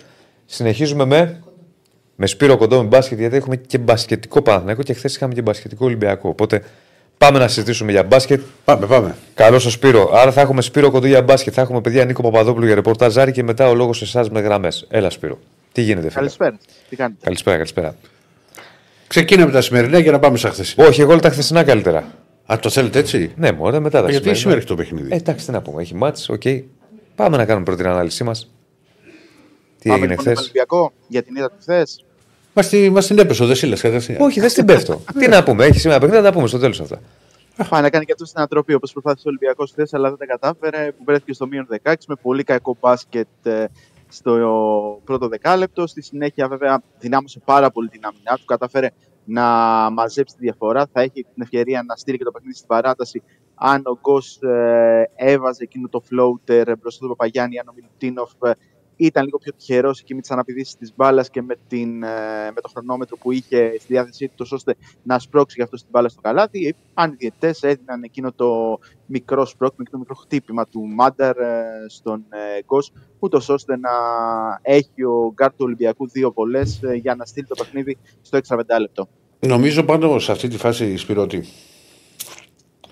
Ε, τον βρίσκει ο Μάτρα από πίσω Σίγουρα. και πιάνει την μπάλα. Έχει κολλήσει στο μυαλό μου ότι δεν έχει αποφασίσει ή έχει μπερδευτεί στο αν πρέπει να δώσει πάσα ή να κάνει floater. Να δώσει τον Μιλουτίνοφ. Δηλαδή, γιατί είναι ο Μιλουτίνοφ σε θέση που μπορεί να υποδεχτεί την μπάλα; Να σου πω την αλήθεια, δεν νομίζω. Έτσι όπως έχει πάει προς τα μέσα, ε, εκεί γίνεται το μικρο χτύπημα από το Μάντερ, χάνει λίγο την ε, μπάλα. Αν την είχε χάσει περισσότερο, ίσως οι διαιτητές να έπαιρναν την απόφαση να δώσουν το φάουλ. Αλλά το ότι δεν ε, χάνει εντελώ την κατοχή και δεν του επηρεάζει πάρα πολύ την προσπάθεια να είναι ο καθοριστικός λόγος που οι διαιτητές δεν έδωσαν το φάουλ. Λανθασμένα, αλλά για, ίσως γι' αυτό το λόγο να μην το έδωσαν. Αλλά θεωρώ ότι έχει πάρει τον ε, διάδρομο που θέλει εκεί ο Γκος, ούτως ώστε να τελειώσει τη φάση. Ο Μιλουτίνοφ είναι σε καλή θέση. Απλώς με το χρονόμετρο να τρέχει, είναι πάρα πολύ δύσκολο εκείνη τη στιγμή να βρεθεί η σωστή πάσα και το τελείωμα, ούτως ώστε να μην τελειώσει και η κανονική διάρκεια. Έχει βέβαια 2-3 δευτερόλεπτα όταν ε, πάτησε ο Williams Goss προκειμένου να στείλει την μπάλα προς το καλάθι. Όμως θεωρώ ότι ήταν ε, καθαρή απόφαση. Δεν θεωρώ ότι υπήρχε κάποια. Οκ. Πάντως, αμφισημία. μια και λες για την επίθεση, επειδή πέρασε ο χρόνος, ο Ολυμπιακός έχασε χρόνο στο ξεκίνημα της επίθεσης που η μπάλα πήγε στον Πίτερς. Αν θυμάστε, το ξεκίνημα της επίθεση, η επαναφορά την παίρνει ο Πίτερς, ο οποίος περίμενε να. Κόλλησε κάπως. Ότι περίμενε κάποιοι να έρθουν για να πάρουν την μπάλα προφανώς ο Γκος. Δεν βγήκε από τα μαρκαρίσματα και είναι αυτός που περνά τη σέντρα. Γενικά έχει πιέσει πάρα πολύ καλά η Φενέρ σε εκείνη τη φάση. Έχει δυσκολέψει το κατέβασμα της μπάλας και ο Γκος παίρνει την μπάλα ε, μεταξύ δύο γραμμών, μεταξύ της γραμμής ε, του κέντρου και μεταξύ της πλάγιας γραμμής. Αυτό ήταν που καθυστέρησε λίγο την επίθεση του Ολυμπιακού. Από εκεί και πέρα, εγώ θεωρώ ότι ήταν ένα καλό play, δηλαδή ήταν μια καλή επίθεση. Δηλαδή θα το έδινε ξανά ο Μπαρτζόκα αυτό το play στον Γκος να πάει από δεξιά, να πετάξει την μπάλα με το αγαπημένο του floater και με τον Γκος που είναι ζεστός στο τελευταίο διάστημα. Απλώς ήταν αυτό που λέμε και στο ποδόσφαιρο. Και, το κάνει για- και- και επειδή γράφει και ο Στέλιος Δημήτρης ότι ήταν πανεύκολο λέει φωλοκάρφωμα, θα ήταν πανεύκολο φωλοκάρφωμα αν δεν έκανε τη δεύτερη αναπήδηση και έχει βρει το Μιλουτίνοφ σε λάθος χρόνο το να, να πηδάει. Γιατί περίμενε ότι θα γίνει μια, ανα- α, η μία αναπήδηση και θα πάρει το rebound και το, θα κάνει το φόλο και θα καρφώσει. Αλλά έκανε και δεύτερη και δεν μπόρεσε να, να πιάσει την μπάλα. και είναι και ο χρόνος που μετά ο Μιλουτίνο φοβάται ότι αν ακουμπήσει την μπάλα και η μπάλα πήγαινε προς το καλάθι, μπορεί να έχει λήξει το παιχνίδι. Και ήθελε να αφήσει την ε, μπάλα να κυλήσει, ούτως ώστε αν μπει από το σουτ του Γκος να μην υπάρχει παρέμβαση και να μην είναι εκπρόθεσμο το σουτ. Το θετικό βέβαια είναι ότι είδαμε ωραία πράγματα τον Ολυμπιακό στο δεύτερο ημίχρονο που έσφιξε την άμυνά του, κατάφερε να βρει λύση στην επίθεση με πολύ καλή κυκλοφορία της μπάλας, με πάρα πολύ καλές επιλογές, με τον Μπαρτζόκα να κλείνει το rotation, να στηρίζεται ουσιαστικά σε 7 παίκτες. Και από εκεί και πέρα, όσο αυτοί ήταν καλά, όσο είχαν δυνάμεις και όσο είχαν αντοχές, έδειχναν ότι αυτή η βερσιόν του Ολυμπιακού είναι πολύ παραγωγική. Από εκεί και πέρα χρειάζεται να μπουν κι άλλοι στην εξίσωση, γιατί θα σκάσουν. Δηλαδή, όταν πας σε συνεχόμενα παιχνίδια με μικρό rotation, όπως έκανε και με τον ε, Παναθηναϊκό που στο δεύτερο ημίχρονο δεν έβαλε αρκετού παίκτες ε, στο παρκέ, τότε υπάρχει ένα πρόβλημα και είναι αυτό που συζητούσαμε και χθες με την ε, περίπτωση του Μακίσικ που στερεί πάρα πολλά από τον Ολυμπιακό με τον ε, τραυματισμό του και να δούμε πότε θα είναι έτοιμος ο Αμερικανός γκάρντ, ούτως ώστε να μπορέσει. Αργεί, να- αργεί, αργεί ο Μακίσικ. Έχει ένα μήνα ακόμα. Αργεί αρκετά. Αργεί Έχει, αρκετά. είπα 15-20 μέρες, αλλά ξέρεις, είναι μέχρι και, είναι μέχρι και να μπει κοίτα. Ο Ολυμπιακός θα πρέπει οπωσδήποτε το ξεκίνημά του να το προβληματίσει. Δηλαδή δεν είναι ότι ο Πιέρ έβαλε τρία τρίποτα. Έβαλε τρία τρίποτα ο Πιέρ που το παιδί τραυματίστηκε. Και να το πω και πέρα, δεν ξέρω γιατί υπάρχουν φόβοι για σοβαρό τραυματισμό. Κάποιες εβδομάδες έλειψε. Δεν είναι κάτι πάρα πολύ Α, σοβαρό. οκ. Κάποιες εβδομάδες έλειψε. Έβαλε τρία τρίποτα, αλλά έβαλε τρία τρίποτα αμαρκάριστος. Έτσι.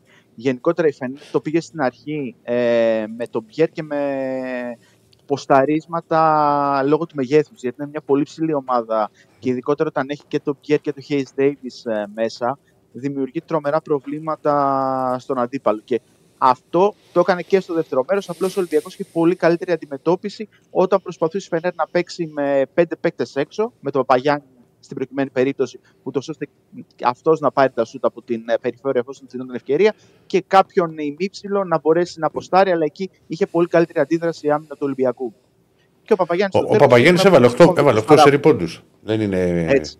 Έχει βάλει και δύο τρίποτα που πλήγωσαν τον Ολυμπιακό. Είναι και στη φάση του γκος που έχει ουσιαστικά αλλοιώσει το σουτ ε, και τις προποθέσει για την ακρίβεια, γιατί δεν έχει την μπάλα, αλλά έχει αναγκάσει τον γκος να βάλει λίγο παραπάνω ύψος, ώστε να αποφύγει τον μπλοκ. Οπότε ήταν από τους πολύ θετικούς παίκτες της Φενέρ ο Έλληνας ψηλός, ο οποίος έχει. Ε, τη Συγγνώμη, δυνατότητα Σπύρο. να Ε, ε, ε, έτοιμος είμαι να κάνω αυτό. Άστο το χέρι, αυτό έτοιμο είμαι. Σε βλέπω τόση ώρα, δεν μπορώ, δεν κρατιόμουν. Εντάξει, τι Το- κάνεις, ναι, ναι, το ξέρω, το ξέρω. Έλα, Σπύρο, συνέχισε. Έτοιμος, όταν ήμουν από εδώ, ήταν αυτό το χέρι, θα του έκανα έτσι πώς κάνουν οι μαμάδες. Άστο το χέρι. Έλα, Σπύρο. Ε, Δεν άντεξα, συγγνώμη, κρατιόμουν μια ώρα, μην γελάσω. Έλα. Ε, ναι, και ήταν και κάποια χαμένα αμυντικά rebound που θα μπορούσαν να έχουν δώσει περισσότερες ευκαιρίες ε, ισοφάριση και προσπεράσματος στον Ολυμπιακό. Ήταν και η ενέργεια που έχει δώσει ο Γιαμ Μαντάρ ε, στην τελευταία περίοδο. Προερχόμενο από τον τραυματισμό, ο Μαντάρ έδωσε ενέργεια στην τελευταία περίοδο και είπαμε και είναι οι δύο-τρεις φάσεις που ήταν σφυρίγματα έδρα Ε, που θα μπορούσαν να Υπή- είχαν πάρει. υπή- Κοίτα, υπήρχαν γιατί θα, σου- θα σου πω. Τα δύο σουτ στα οποία δίνουν έξι βολές δεν υπάρχουν φάουλ. Έτσι. Ούτε το ένα ούτε το άλλο. Και στο ένα είναι επιθετικό και- φάουλ. Γιατί ανοίγει το πόδι μπροστά ο Βίλμπεκ. Και εντάξει, και πες αυτό είναι. πες, το- το σκόρ είναι στο 52-50. Δεν θυμάμαι τώρα. Ακριβώς Τότε ήταν λίγο. το παίζει- Κάναν ε, στο Μιλάνο Το- ήταν η φάση που εκνευρίστηκε ο Κάναν ε, Ναι, στο Μιλάνο. το, Αυτή τώρα, η φάση. τώρα έγινε το 62-61, 65-61. Δεν ήταν, ήταν προς το τέλος. Και ήταν σπατικό Ολυμπιακός. Πρέπει να προβληματιστεί, για, να προβληματιστεί για μένα πρώτον ότι σε αυτό το παιχνίδι δεν προσπέρασε ποτέ. Έχει κάνει δύο, δύο φορές σοφάρισε στο 71-71 και στο 74-74. Θα μπορούσε να πάρει το ματ στο τέλος. Δηλαδή, άμα έμπαινε ένα τρίποντο, μία φορά θα περνούσε μπροστά στο σκορ και θα κέρδιζε. Μπορεί να κρατήσει αρκετά πράγματα, αλλά πρέπει να αρχίσουν να μπαίνουν και άλλοι παίχτες. Δηλαδή, Όπως έστω είπε ότι έσφιξε το rotation, ο- έκλεισε, έκλεισε μάλλον το, το rotation ο Μπαρτζόκας, ο Λαρτζάκη έπαιξε ελάχιστα. Ο Μπρασδέκη έπαιξε ελάχιστα. Τον Μπρασδέκη, εγώ περιμένω περισσότερα πράγματα και μου έχει κάνει τρομερή εντύπωση. Δεν ξέρω αν το έχεις παρατηρήσει, Σπύρο, ότι ενώ υπήρχαν στιγμές στο διάστημα που αγωνίστηκε που κυκλοφόρησε καλά η μπάλα και θα μπορούσε να πάρει τρίποντο, φοβήθηκε να σουτάρει. Και έκανε τη δίζηση. Ισχύει, είναι διστακτικός ακόμα. Ε, Ναι. δεν, φαίνεται να μην έχει μπει ακόμα στο κλίμα του Ολυμπιακού, να μην έχει καταφέρει να πάρει αυτοπεποίθηση, ούτως ώστε να μπορέσει να παίζει πολύ πιο ελεύθερα. Φαίνεται ότι το σκέφτεται δύο και τρεις φορές τον Μπραζδέκη. Ναι. Και να πούμε μόνο, το είπε και ο Μπαρτζόκας βέβαια, αλλά αυτό που έκανε ο Μιλουτίνοφ δεν υπάρχει. Δηλαδή να Ισχύει. παίξει με, τε- με τενοτήτιδα, να, έχει- να, να σφίξει τα δόντια, να επιστρέφει μετά στην άμυνα και να κουτσένει και να βλέπεις μορφαρισμού στο πρόσωπό του και να τα βάζει μέχρι τέλους. Είναι και επικίνδυνο. Δηλαδή. Είναι και επικίνδυνο. Δηλαδή, να ναι, σου πω κάτι. Πολύ μεγάλο respect. Ναι, respect και μαζί σου έτσι όπως το λες. Κάποιες φορές πρέπει και οι αθλητές λίγο να προσέχουν. Δηλαδή, με ποια είναι το Καλά, λέω. εντάξει, προφανώς και θα ήταν και από το ιατρικό. Ναι, δεν θα επειδή λες ήταν- αυτό ότι. Προφανώς, παιδί μου. Απλά Ναι. επειδή μου είπες ότι είχε έκανε μορφασμούς. Έκανε, έκανε. Α, έκανε, στο έκανε. τώρα κανονική διάρκεια είναι. Μηνυματάκια, βεβαίως. Α, στο κανονική διάρκεια είναι. ρε δεν έχει παιδί. άλλο παίκτη. Δηλαδή και με την απουσία του Σίγμα ε, δεν υπάρχει δεύτερο πετάρι. Δεν είναι ο Τανούλη που είναι ε, εντελώς άγουρο για αυτό το επίπεδο. Και επίσης. Φαλ δείχνει ότι ανεβαίνει σιγά σιγά. Και αυτό είναι ένα Ανέβηκε, που ναι. πρέπει να Μμ. κρατήσει ο Ολυμπιακός. Όσο διαβάζει. Ναι, όπα, συγγνώμη, Σπύρο, απλά έκανε μια διακοπή. Ναι, α- όσο λοιπόν ε, ο Φαλ βρίσκει παίκτες απέναντί του που του δίνουν ψυχολογία όπως του δίνει ο Παπαγιάννης που έχει μια καλή παράδοση απέναντί του, ε, έδειξε ότι παίρνει και αυτός ψυχολογία τι χρειάζεται και μπορεί να ε, πάει ακόμα καλύτερα ο Γάλλος Σέντερ που στο δεύτερο ημίχρονο ήταν ε, πραγματικά καλός στη χθεσινή αναμέτρηση. Ναι. Όσο ε, διαβάζει, θα διαβάσει μηνύματα ο, ο Ναι, Ηρακλής, είδα ένα που ε, το γράφει ο Βασίλης, λέει. Ρίξε την κάρτα. Αυτό πήγα να πω όσο διαβάζει μηνύματα. Το τι, τα αποτελέσματα θες να τα βλέπει ο κόσμος. Α, πολύ ωραία. Και για να κάνουμε και Αποτελέσματα ή βαθμολογία θέλει. αποτελέσματα για να κάνουμε και τη γέφυρα για το σημερινό. Για πες. Εδώ βλέπουμε τα χθεσινά και το τι έχει σήμερα. Λέει ότι χρειάζεται, ότι χρειάζεται σκόρερ, ότι είναι αρή... Εντάξει, δεν είναι θέμα εγωισμού, Μπαρτζόκα ή οτιδήποτε. Ο Μπαρτζόκα έχει τις απόψεις του. Ναι, ο Ολυμπιακός χρειάζεται ένα παίχτη που να έχει το εύκολο καλάθι. Μάλιστα έγραψε και τον Μπέικον ο φίλος. Που τα παίρνει στο, στον Παναθηναϊκό. Δεν ξέρω, νομίζω. Βρήκε συμβόλαιο στο NBA ο Μπέικον. Κάπου νο, κάπου Όχι, νομίζω δεν βρήκε. είναι κάπου Bacon τώρα. Σίγουρα. αν Ναι. δεν κάνω Γιατί λάθος, κάπου, δεν- κάπου χθες το βλέπαμε ότι Κάτι κάπου μας το βρήκε. πάνε. Τώρα δεν θυμάμαι τώρα για να με. Οκ. Δεν είναι παίκτης πάντως που ταιριάζει στον Ολυμπιακό Bacon. Είναι πολύ επικίνδυνος παίκτης για τα αποδυτήρια να τον βάλει. Αυτό είναι άλλο, α- άλλο κομμάτι. Άμα Ε, είναι αφε- πολύ αφαιρείς, βασικό. αφαιρείς τα, απο, τα, τα αποδυτήρια, αλλά σαν παίχτη είναι στα, το πράγμα το, οποίο- το, το στυλ που χρειάζεται ο Ολυμπιακός ένα παίχτη που μπορεί να σου πάρει την που μπορεί να, και να βάζει Θες πόντους να, από να σου παντού. μιλήσω ευθέως; Ναι, Πιστεύω με Μπέικον ο Μπαρτζόκας. ναι. Πεκτάρα, δεν το συζητάμε. Αλλά παίρνει τα βημές, ναι, κάνει ράνι. Πόσες Παναγίες θα θες. Και κρατάει Το πάρα είπες πολύ εσύ. μπάλα. Το είπες εσύ. Δηλαδή πιστεύω θα κατέβουν τα, τα άγια και τα ιερά μέσα σε. Το έχει το γράψει ο φίλος Σε πέντε μέρες. Αλλά είναι παίχτη ο οποίο μπορεί να, να, βοηθήσει, να βοηθήσει πάρα πολύ. Ε, έχει τραυματισμούς, λέει και κλείνει το ρωτέ. Ο Σίγμα λέει για. Τι- Α, ο Μπίλης το γράφει, γιατί πέφτει εδώ. Ο Σίγμα λέει για αλφαζία. Εντάξει, ρε φίλε μου τώρα, μην φτάνουμε τώρα τους παίχτε ότι δεν κάνει. Πρώτα απ' όλα δεν τον έχει ζήσει το Σίγμα. Το πρόβλημα του Σίγμα είναι ότι είναι σχεδόν όλη τη σεζόν από το Super Cup που έπαιξε και με, μετά το μάτς με τον Άρη α, στην πρεμιέρα του πρωταθλήματος, ε, δεν- ουσιαστικά δεν έχει παίξει. Έχει βγάλει συνέχεια προβλήματα τραυματισμών. Ναι. Συνέχεια. Έπαιξε μόνο στο ΑΚΑ λίγο στο, στο μάτι της Ευρωλίγα και δεν, δεν τον ξανάδαμε. ναι. Σήμερα έχει λοιπόν Virtus Bologna Ανατολού Εφές, Μπαρσελόνα Παναθηναϊκός φυσικά και Μπασκόνια Παρτιζάν. Ένας Παναθηναϊκός Σπύρο που είχε, που είχε, θα είχε απέναντί του πολύ δύσκολο και θα έχει. Εργό απέναντι στην Μπαρσελόνα και μες στη Βαρκελόνη που α, θυμ- προσπαθώ να θυμηθώ πότε έχει να κερδίσει. Το Έχει 2013 και αυτές τις δύο. νομίζω με τρίποντο του Διαμαντίδη. Και είναι η τρίπλα πάνω στο Τζαβάι και το τρίποντο που Φαντάσου. έκανε το break. Με Αν παιδουλάκι. Έτσι, έτσι. με Με παιδουλάκι. παιδουλάκι προπονητή. Ε, έχει που έχει αυτά τα προβλήματα. Τα, το δύσκολο έργο έχει και τα προβλήματα και Βιλντόσα και Σλούκα που το κάνουν ακόμη πιο δύσκολο, έτσι.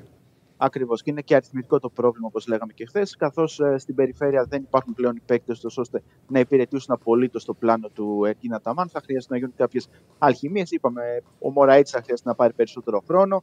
Ο Γκραντ θα είναι ο βασικός κουμανταδόρος του Παναθηναϊκού και από εκεί και πέρα ο Γκάι και ίσως και ο Γκριγκόνη σε δεύτερο. ε, Σε κάποιες στιγμές, βασικά και οι δύο, θα προσπαθήσουν να διαχειριστούν κάποιες επιθέσεις ως χειριστές είτε ως κάποιοι που προσπαθούν να αρχίσουν την επίθεση. Και η Μπαρσελόνα έχει τα προβληματάκια της με τον ε, Λαπροβίτολα να είναι εξαιρετικά αμφίβολος, με τον Βέσελ να έχει ένα μικρό πρόβλημα. Λα, και Λαπροβίτολο, ο οποίος έχει κάνει εξαιρετικό ξεκίνημα στην Ευρωλίγα. Είναι φοβερέ εμφανίσεις. Και είναι ο παίκτης που δίνει το απρόβλητο στην Μπαρσελόνα. Είναι πολύ βασικό αυτό. Ε, από τους υπόλοιπους περιφερειακούς της είναι ο παίκτης ο οποίος βγαίνει εκτός κουτιού. Δηλαδή μπορεί να πάρει την μπάλα μόνος του και να αποφασίσει ότι θα πατήσει το 8 μέτρα και θα σουτάρω.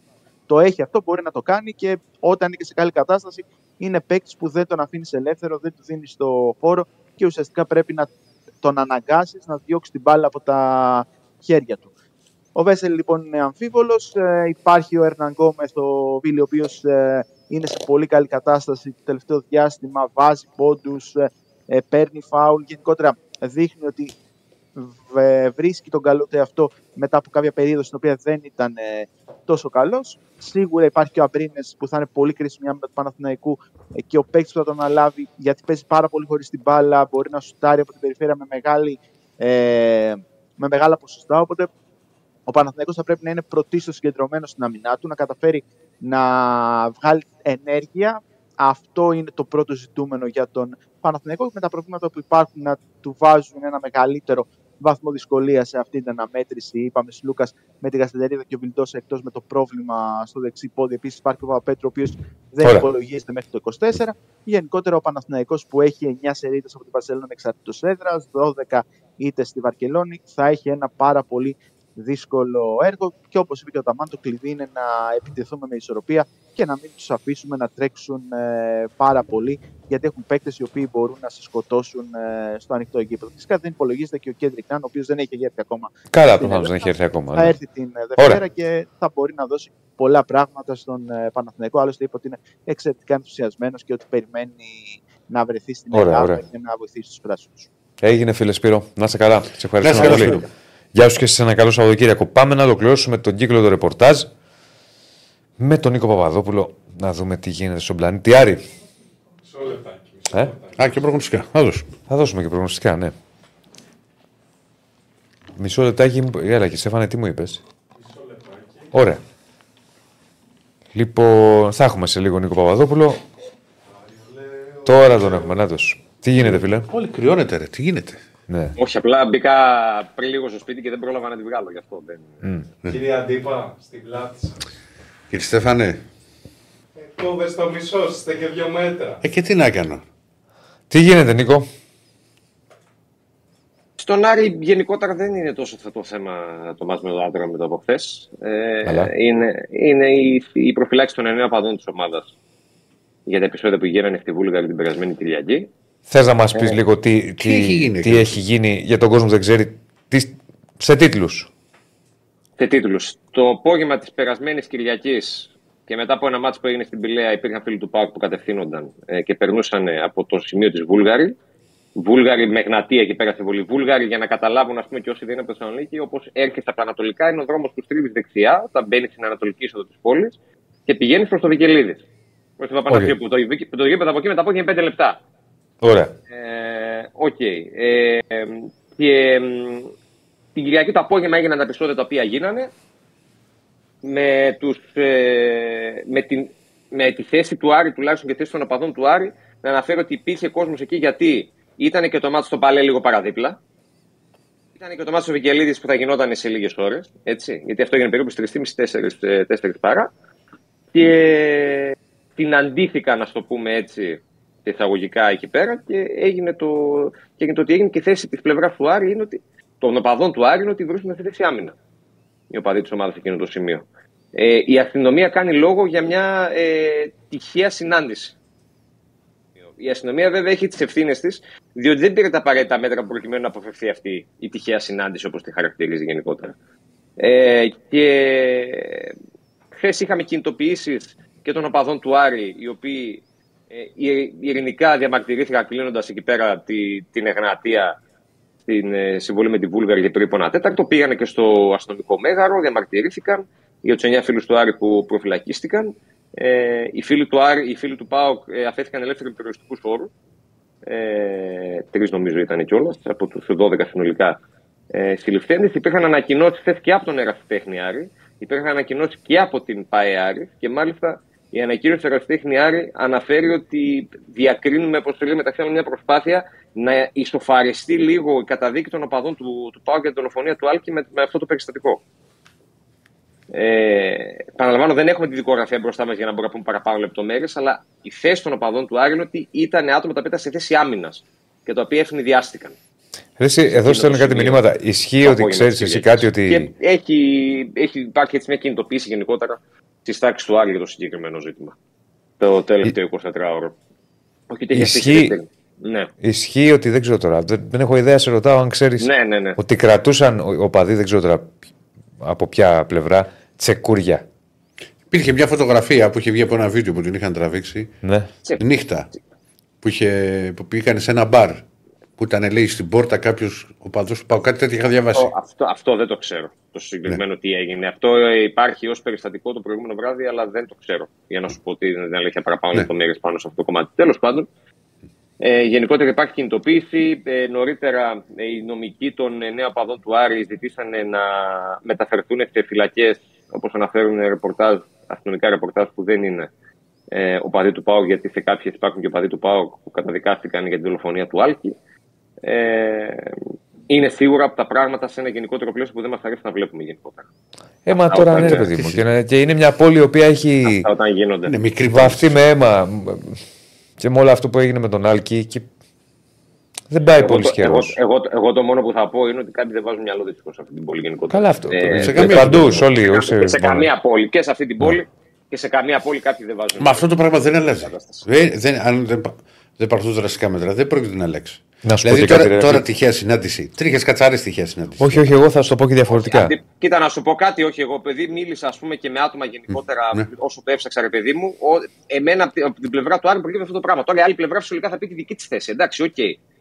Αλλά το θέμα είναι, θα σου πω κάτι, εγώ θα σου το πάω στην αστυνομία. Ξέρει η αστυνομία ότι έχει ο Άρης δύο παιχνίδια εντός. Ξέρει ότι Ναι. το ένα στο Παλέ, το ένα στο Βικελίδης. Ξέρει Ναι. ότι η Βούλγαρη είναι ένα σημείο στο οποίο μαζεύονται φίλοι του Άρη. Έπρεπε, Δηλαδή, έπρεπε πράγματι να το μαζέψει. Όπως Δηλαδή, έχει δεν ξέρει τεράστια ότι ευθύνη. έρχονται οι οπαδοί του ΠΑΟΚ από τα ανατολικά, από την Πηλαία και, θα, περα- και είναι πιθανό να περάσουν από εκεί το σημείο. Πού είναι τα μέτρα στι αστυνομίε. Και το ωραίο πρόσεξε ποιο είναι. Ότι ο αντιστράτηγος χθες έχει βγάλει έγγραφο το οποίο κάνει παρατηρήσεις όχι για τα ελληπή μέτρα τάξης, αλλά για το γεγονός ότι οι αστυνομικοί που ήταν στο κλε- μέτρα στο Βικελίδης δεν φορούσαν πουκάμισα, δεν φορούσαν καπέλα και ακουμπούσαν στους τοίχου του γηπέδου. Δηλαδή, οριακά δεν θρυνήσαμε νέο άλκη. Δεν θρυνήσαμε νέο άλκη. Και ο αντιστράτηγο ασχολείται με αυτό το ζήτημα.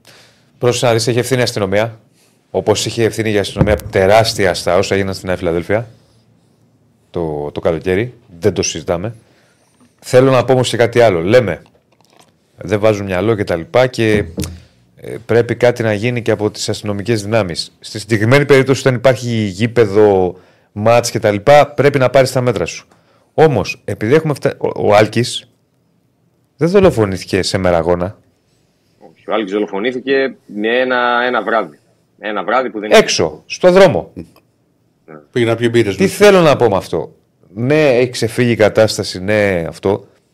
Σε αυτή την περίπτωση όμως, επειδή πλέον μιλάμε για επεισόδια παύλα εγκληματικές ενέργειες στο δρόμο, τι κάνεις; Σαν αστυνομία, για πείτε μου. Τι μπορείς να κάνεις; Η αστυνομία έχει- Δεν μιλάω για τις μέρες των αγώνων ή όπως στη Νέα Φιλαδέλφια, ξαναλέω, που ήξερε η αστυνομία ότι έρχονται Κροάτες και δεν έστειλε δύο δημιουργίες στη Νέα Φιλαδέλφια να γλιτώσει το κακό. Σε άλλες περιπτώσεις, τι κάνεις; Στην καθημερινότητα, ρε παιδί μου. Θα μυρίσει τα νύχια σου αν πάει ο Ηρακλής ε, θύρα 4 στο Δεσίλα Super 3 ή και το αντίστροφο έξω από το σπίτι του. Για πείτε μου. Γιατί έτσι έχει πάει πλέον. Στα σπίτια πηγαίνουν και στις γειτονιές. Λέω ψέματα. Όχι, ρε. Άρα τι, τι, τι, πραγματικά το λέω και εγώ, τι μπορεί να κάνει; Σε αυτές τις περιπτώσεις, γιατί βλέπω, ξαναλέω, ξαναλέω βλέπουμε εγκληματικές ενέργειες στους δρόμους.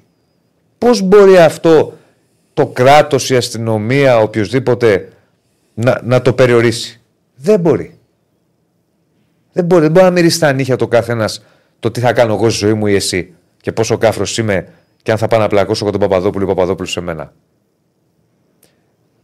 Και Καλά. λέει ένας φίλος με τόσα άτομα δεν μπορεί να κάνεις παραπάνω ε, περιπολίες. Λέει όλοι στα Everest θα ράζουν. Ρε φιλέ, τι περιπολίες. Άμα θέλει ο άλλος να μαζευτούν 20 άτομα, 30 και να πάνε Και- σε μια και- γειτονιά, και- και το δεν κάνουμε- πάει περιπολίες σε κάθε γειτονιά. Ε, δεν γίνεται. Αυτό πήρε Πώς θα γίνει;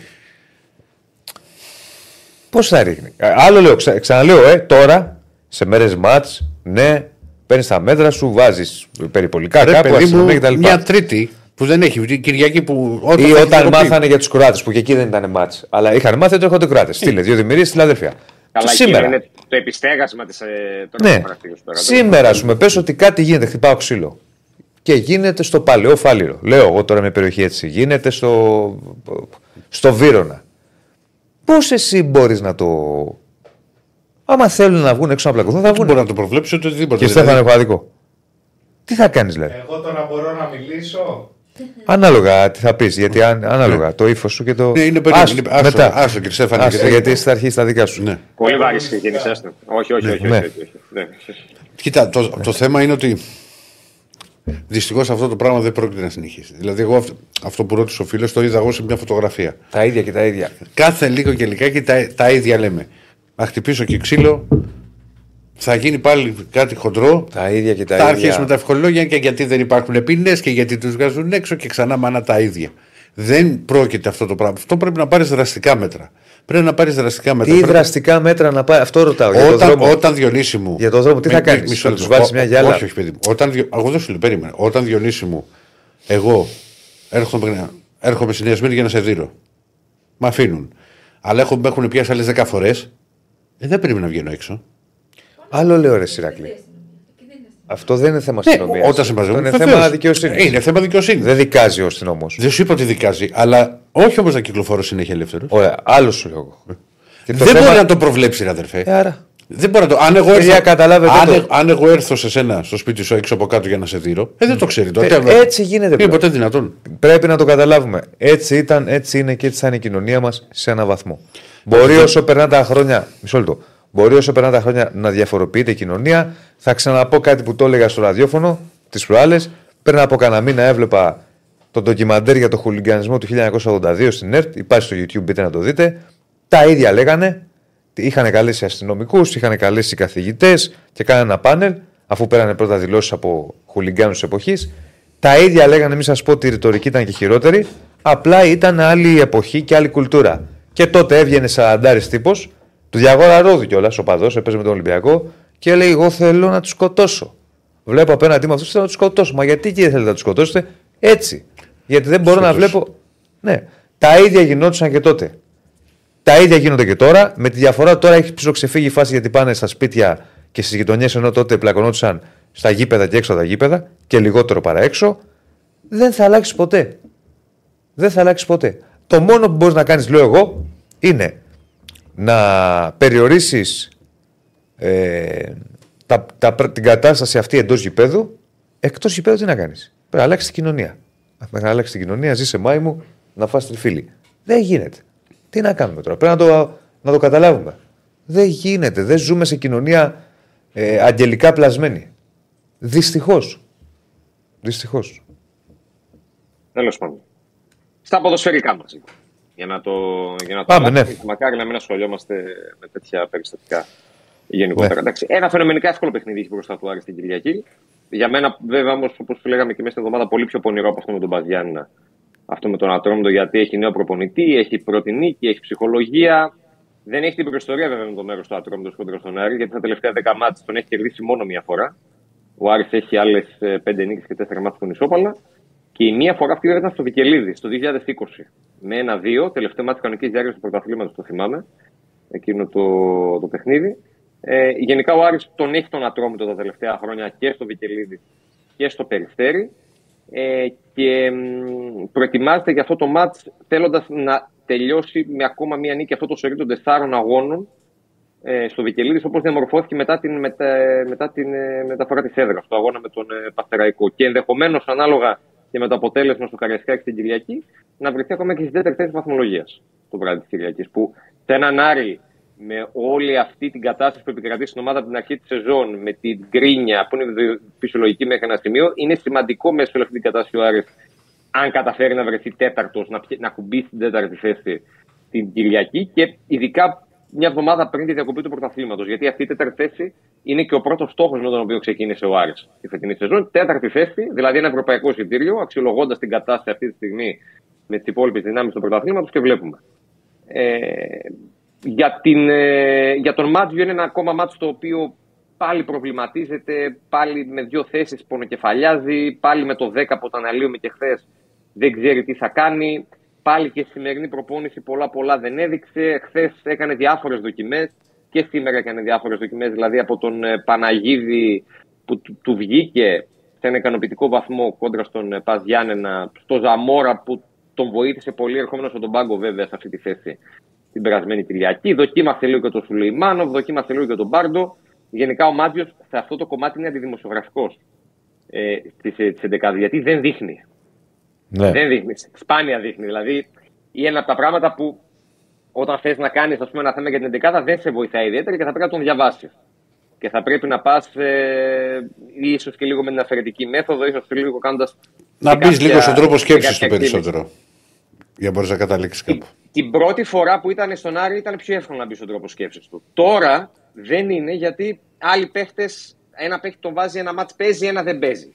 Άλλος δεν παίζει δύο, αλλά σκέφτεται μήπως του δώσει κάποια ευκαιρία. Οπότε δεν είναι τόσο εύκολο να τον διαβάσεις και δεν είναι και τόσο εύκολο και για τον ίδιο κιόλας να κάνει την 11 και να καταλήξει αυτές τις ε, δύο θέσεις. Οπότε ένα πιθανό σχήμα, όποτε θέλει και ο κ. Στέφανος, μπορεί να ρίξει και την κάρτα. Ε, ένα πιθανό σχήμα για τον Άρη είναι πάλι αυτό το 4-2-3-1 με το Βουέστη κατά τα δοκάρια. Μέχρι το κέντρο είναι δεδομένες επιλογές γιατί στην άμυνα ειδικά δεν έχει άλλες λύσεις. Ο Μοντόγια στα δεξιά, ο Φεράρι στα αριστερά, ο Φαμπιάνο και ο Μπράμπετ στα στόπερ. Ο Νταρίντα με τον Βερστράτε, οι δύο χαφ. Και πάμε τώρα από την επίθεση όπου ο Σουλεϊμάνοφ με τον Μωρόν είναι σίγουροι δεν κουνιούνται. Τον δοκίμασε βέβαια τον Σουλεϊμάνοφ χθες στο 10. Τον είχε χρησιμοποιήσει για κανένα τέταρτο στο 10 και στο ματς με τον ΠΑΣ Γιάννενα και μάλιστα από αυτή τη θέση ο Σουλεϊμάνοφ σκοράρει το 1-0. Αλλά όταν έχεις έναν παίχτη που αποδίδει τόσο καλά ως δεξιός εξτρέμ, δεν νομίζω ότι θα τον μετατοπίσει τόσο εύκολα στον άξονα, γιατί δεν έχει και κανέναν άλλο που να εμπιστεύεται για να βάλει στη θέση του. Οπότε το θέμα είναι τώρα τι θα γίνει πίσω από το Μωρόν. Το Παναγίδης Μενέντες είναι ένα πιθανό σενάριο ε, για, τον, ε, για το Μάτζιο. Διαφορετικά θα βάλει τον Σαμόρα πίσω από τον Μωρόν και τον ε, Παναγίδη στα αριστερά και πολύ μεγάλη έκπληξη το αφήνω στο τέλος γιατί είναι πολλά τα κόμπο που βγαίνουν σε αυτές τις δύο θέσεις να βάλει τον Μενέντες στον άξονα και τον Παναγίδη στα αριστερά. Γενικά τον Μενέντες ο Μάτζιος θέλει να το έχει στο μυαλό του σε κάποια φάση να τον δοκιμάσει πίσω από τον επιθετικό. Είναι εξτρέμ, αλλά δεν έχει δώσει πολλά πράγματα μέχρι στιγμής. Αλλά του αρέσει πολύ το ότι είναι καλός σε μικρούς χώρους, είναι τεχνίτης, είναι σφινόζος, να το πω έτσι λίγο λαϊκά.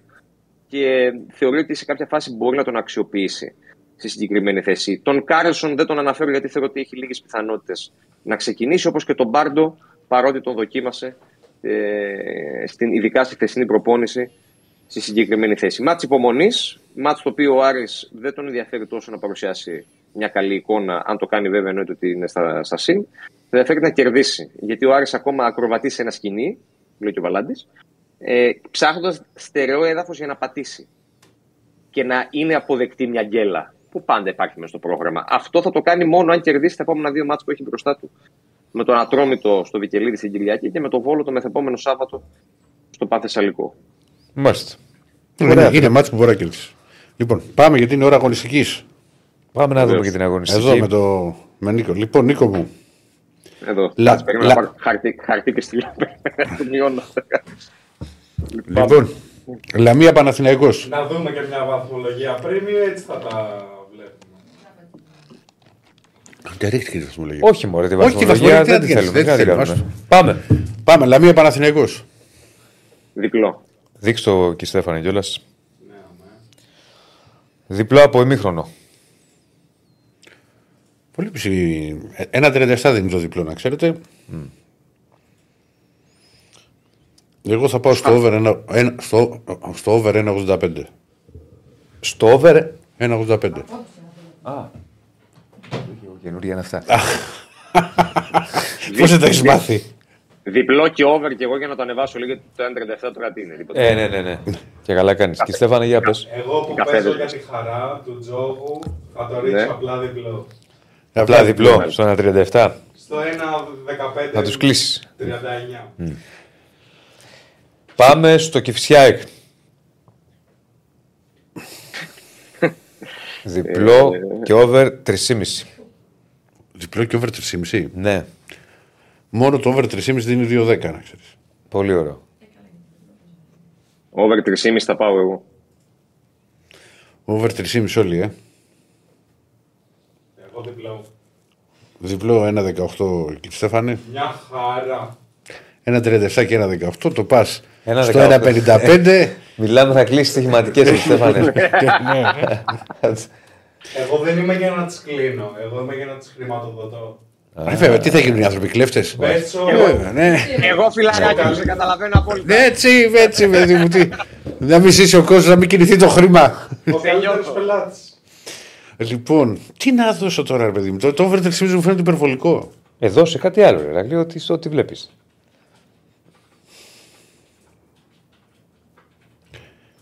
Θα ρισκάρω, Ναι, θα ρισκάρω και θα Ναι. πάω στο goal goal στο 2-12. γκολ γκολ στο 2-12. Πανετολικός Αστέρας Τρίπολης. Χ. Ξέρω. Άσο. Άσο στο 2,90 ο κύριος Δεσίλα. Νίκο μου. Χάθηκε, δεν σε ακούσαμε. Χ2. Α, Χ2.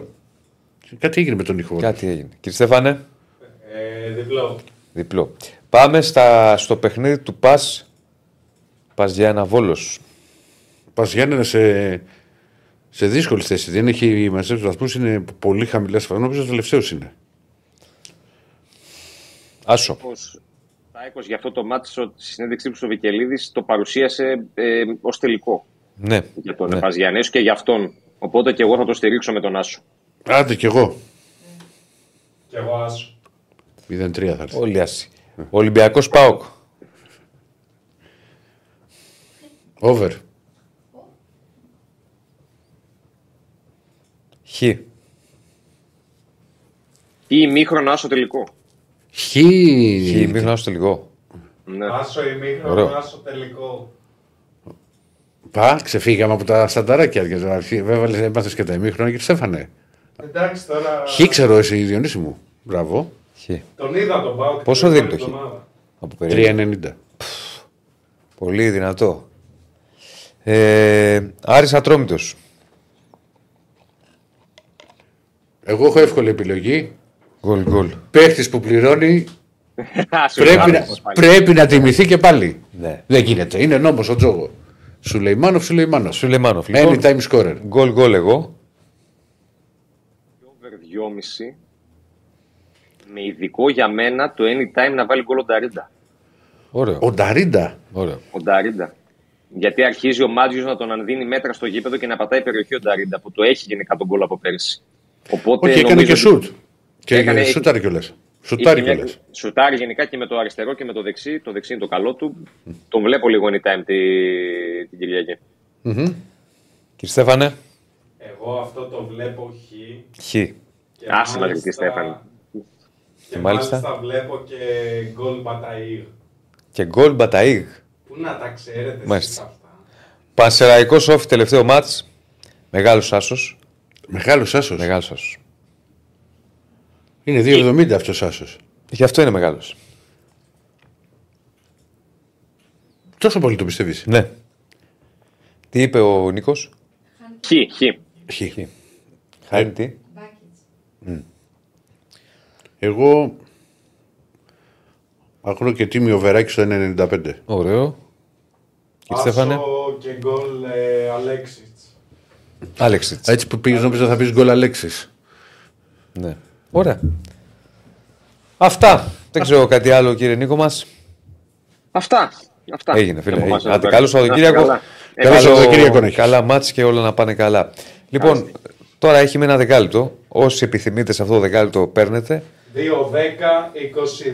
05, 4, 4, 4. Μπράβο, βάλτε το και σε μια φάση Μέχρι, από κάτω. μέ- μέχρι να πάρει κάποιος φίλος.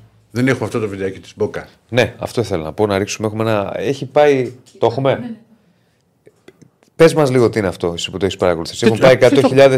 Ναι, χθες τα, τα λέγανε στην, στην εκπομπή, ούτε εγώ το έχω. Στη, στη Βραζιλία, ο παδί της Μπόκα έχουν, έχουν πάρει 20.000 εισιτήρια και έχουν πάει 100. 100.000 κόσμος. Χαμός.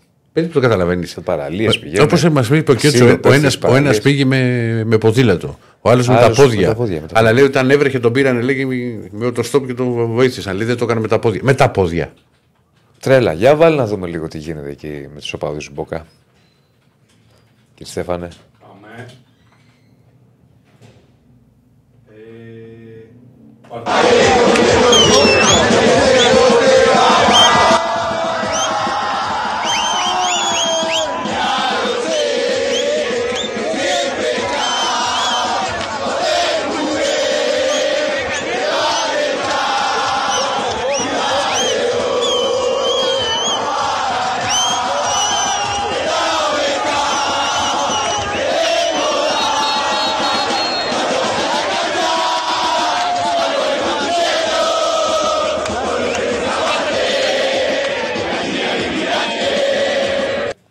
Είναι το μάτς με τη Φλουμινένσε στη Βραζιλία ο τελικός και ο- η- το τι γίνεται. Είδατε στην παραλία, ας πούμε, εκεί έχουν μαζευτεί ένας χαμός. Κοίταξε, το άσχημο είναι τώρα, δεν μπορώ να καταλαβώ.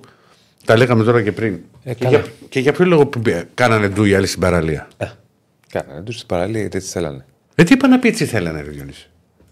Εσύ, εσύ θα πει, θα έρθω εγώ σαν Όχι, λεχενάκι ρε, θα κάνω Ρακλή, ντου. Κάνουμε επειδή την μου ίδια κουβέντα, ρε Σιράκλη. Όχι. Ποιος σου είπε ότι είμαστε όλοι ίδιοι; Δεν σου είπε κανείς ότι είμαστε όλοι ίδιοι, αλλά δεν γίνεται Είμαστε ίσοι, αλλά διαφορετικοί. Και μέσα στη διαφορετικότητα θα υπάρχει και ο χουλιγκάνος, θα υπάρχει και ο ευέξαπτος, θα υπάρχει και ο εγκληματίας, θα υπάρχει και ο νορμάλ εντός εισαγωγικών. Τι να κάνουν; Δεν είναι, από, είναι τόσο απλό για μένα. Δεν είναι σαν ένα καλούπι κοινωνία όλοι να είναι όλοι το ίδιο πράγμα. Άρα δεν υπάρχει ο τρελός, δεν υπάρχει ο εγκληματίας, δεν υπάρχει ο δολοφόνος, δεν υπάρχει ο κλέφτης, δεν υπάρχει ο, ο καλός. Τόσοι υπάρχουν. Αδερφέ, δεν είναι μόνο στον αθλητισμό. Αυτό το Παντού. πράγμα. Παντού, στην Είναι, κοινωνία είναι σου στην κοινωνία. Δηλαδή αυτό το οποίο διάβασα με χθες που το είπα στην εκπομπή. Επειδή εγώ κείμενο, αν μπορεί κοντά στο πιο κεντρικό δρόμο της Κεφυσιά. Αυτό δεν υπάρχει. Όλα υπάρχουν. Ε, Κα- τι Κατάλαβε. πάνε να πει το. όλα υπάρχουν, ρε φίλε. Μα, υπά... Μα έγινε. Ρε Ηράκλη, με τρελαίνεις ώρες ώρες. Λες και είσαι κάποιες φορές. Ρε Διονύση, Πε- περίμενε, έγινε. περίμενε. έγινε. Άρα υπάρχει. Ξέρεις τι με ενοχλεί; Τώρα βγήκε το έγκλημα. Ωραία. Δεν σου λέω για τη συγκεκριμένη περίπτωση. Όχι. Ξέρεις όμως εμένα τι με εξοργίζει; Τι; Εμένα με εξοργίζει η ατιμορρησία. Ότι, Άλλο- θα βγουν, ότι θα βγουν 128 ελαφρυντικά. Αυτό είναι άλλο κομμάτι. Εσύ προσπαθείς τώρα να μου πεις και με ρωτάς γιατί υπάρχει εγκληματικότητα; Όχι, παιδί μου. Ή γιατί υπάρχει- Αφού πάντα, πάντα πάντα, υπήρχε. υπήρχε. Δεν σου πω ότι είναι το. το Έτσι, εννοώ. η- η- στο Μπορεί ξαναλέω. τώρα να τα μαθαίνουμε και πολύ πιο εύκολα. 100%. Σε, σε σχέση με το μπορεί τι τα μάθαινε το Όχι 1950. μπορεί. 100%. Γιατί το 50 μπορεί να κάνει και τα στραβά τα μάτια σε χωριά, μην υπάρχουν παρεξηγήσεις, μην το ένα, μην το άλλο. Λοιπόν, άλλο αυτό το κομμάτι. Όμως, ρε Διονύση, αν εγώ έρθω και σε μπλακώ στο ξύλο. Επειδή μου λες δεν υπάρχουν. Εγώ εκεί στέκομαι. Ε, Πώς Ξέρεις δεν πώ το υπάρχουν; εννοώ, ρε, Κάθε δεν, μα φορά δεν υπάρχει γίνεται- αυτό. Ε, κάθε είναι δυνατόν. φορά Ε, δεν, μπορώ, ακούμε- να- δεν μπορώ να το σκεφτώ εγώ έτσι. Α, μπράβο. Δεν μπορώ να Ούτε μπω εγώ. στο μυαλό αυτού. Ούτε εγώ. Δεν γίνεται να μπούμε στο μυαλό. Εκεί ναι. Δηλαδή δεν γίνεται, ας πούμε. Να, πες να σου δανείσω λεφτά να, σου, να μου τα δίνεις και να έρθω με ένα μαχαίρι να σε, να σε φας- φάξω. Εδώ Δεν θα μπεις, στο- δεν ο μπαίνεις. άλλος σκότωσε τον άλλο για το πάρκινγκ. Ναι. Ε, λοιπόν, βλέπεις τι γίνεται. Το θέμα όμως, φίλε, είναι εγώ δεν μπορώ τα άλλο τα ελαφρυντικά. Δεν μπορώ. Δεν ξέρω, αυτό θέλει μελέτη. Για Τι να πάει να σου πει εκφράσω μελέτη; εγώ άποψη. Μα τι μελέτη, αν έρθω εγώ και σε πλακώσω στο ξύλο. Άλλο, άλλο, άλλο. Για ποιο λόγο δηλαδή εγώ να είμαι. Τι θα μου πούνε, εντάξει, βγείτε, μην το ξανακάνετε. Άλλο, άλλο, άλλο. Ε, Για να σου εκφράσω εγώ τώρα τεκμηριωμένη άποψη Ναι. για τις ποινές και για τη δικαιοσύνη στην Ελλάδα. Άλλα. Πρέπει να μελέτη. Δεν μπορώ έτσι, ρε φίλε. Γιατί δεν είμαι, δεν είναι, δεν είμαι ειδικός εγώ σε αυτό. Ναι, ρε, δεν αγόρι. είναι η δουλειά μου. Δεν ξέρω τα Έχεις- ισόβια, δεν έχεις- ξέρω τα τρία έχεις- χρόνια. ε, τις Δεν σου είπα ρε αναστολές. παιδί μου, άμα σε δίνω να βγεις ισόβια, Δεν αλλά ξέρω. να τιμωρηθώ. Όχι να είμαι έξω. Τι, τι αποστολή; Βγήκε Παναθηναϊκό αποστολή; Βγήκε Παναθηναϊκό αποστολή, λοιπόν. Είδες, Κωνσταντίνε, δεν καταλαβαίνεις. Εγώ αυτό σου λέω, Διονύση. Είναι τρομερό αυτό το πράγμα. Εγώ θεωρώ ότι υπάρχει ατιμορρησία. Ναι. Λοιπόν, περίμενα να δούμε λίγο την αποστολή. Ε, Μέχρι να δεις την Το πόλ, δες τα αποστολή. αποτελέσματα του πόλ λίγο. Ηρακλή. Να να το πει. Να το δούμε. Πόσες Πού είναι. μεταγραφές χρειάζεται ο Ολυμπιακός στο μπάσκετ, δύο μεταγραφές 67%, Δύο, ε. μία μεταγραφή 16%, καμία μεταγραφή 15% σε σύνολο 230 ψήφων. Πάμε Τα- like όλοι να. Το πάνε, πάνε για τέτοιο, για, για δύο μεταγραφές θέλει ο κόσμος. Λοιπόν, Λοντίγκιν Ξενόπουλος Μπρινιόλη, Βαγιανίδης Σένκεφελντ Γεντβάι Μλαντένοβιτς Κότσιρας, Ρούμπεν Ζέκα, Μπερνάρ, Τσέριν Μαντσίνη, Τζόκαϊ, Αϊτόρ Τζούριτσιτς, Παλάσιος Βιλένα, Αράο, Βέρμπιτς, Ιωαννίδης Σπόραρ και Γερεμέγεφ είναι η αποστολή του Παναθηναϊκού για το μάτς ε, με τη Λαμία. Κάπως έτσι λοιπόν ολοκληρώνεται η ε, προετοιμασία ε, του τριφυλιού για το παιχνίδι αυτό. Ε, λοιπόν, σκέψεις επίσης ε, μου στέλνει εδώ η Κωνσταντίνα σκέψη να γίνει και κλεισμένο το θηρόν τελικό του Κόπα Λιμπεταδόρες. Μετά τα επεισόδια που έλαβαν χώρα στο Ρίο, δεν αποκλείω τελικώς να γίνει χωρίς κόσμο. Να σου πω. Να, να, να γίνω λίγο έτσι προκλητικός. Γιατί δεν θέλει να το διοργανώσει η ΕΠΟ αυτό το τελικό; Με κανένα γηπεδάκι. Σε πόσο θα πάει πέρα δόθε. Σημειώνεται μάλιστα ότι έχει αποκλειστεί ενδεχόμενο τελικώς είτε να ακυρωθεί είτε να μεταφερθεί άλλη έδρα, όπως έγινε το 18 στον Περαμπέου που είχαν πάει. Είχε και αυτή η δικά τους. Ναι. Πώς θα γίνει αυτό το μάτσα, Συγγνώμη δηλαδή. Έχει πάρει 20.000 εισιτήρια μπόκα και έχουν κατέβει 100.000. Πέφτει ξύλο ακόμα και στην παραλία. Ναι. Τι πιστεύεις ότι θα γίνει όταν ξεκινήσει το μάτσα. Δεν ξέρω. Θα είναι δύσκολα τα πράγματα. Ε, Θα είναι δύσκολα τα πράγματα. και κλεισμένων. Αλλά βέβαια, άμα το κάνεις και κλεισμένων, οι 100.000 που είναι εκεί, τι πιστεύεις ότι θα κάνουνε; Μακελιό. Κλωτσοπατινά. Εντάξει, δεν θα κάνουν και 100.000 μακελιό ρε Ηράκλη. Δεν πήγαν 100.000 χουλιγκάνοι. ε, Δηλαδή, Ωραία. Εντάξει. Δεν πήγαν 100.000. Θα είναι Πόσους τους χίλιοι, χι- 2.000. Τους Ή 100. 3.000 βαριά. Καλά. Δεν μπορεί να είναι ρε Ηράκλη τώρα. Δεν μπορεί να είναι όλοι. 100.000 να πλακώνονται. Όχι, αλλά σου λέω, θα εξοργιστούν όμως ότι δεν θα μπορούν να δουν το μάτς. Αυτοί Αυτό που έχουν το άλλο, εισιτήριο. αυτό άλλο. Αλλά πο- τα επεισόδια τώρα τα κάνουν εντάξει. Μειοψηφία, αλλά είναι. Δυνα... Όταν... Και 2.000 να πάνε να κάνουν ε, επεισόδια είναι μεγάλος αριθμός.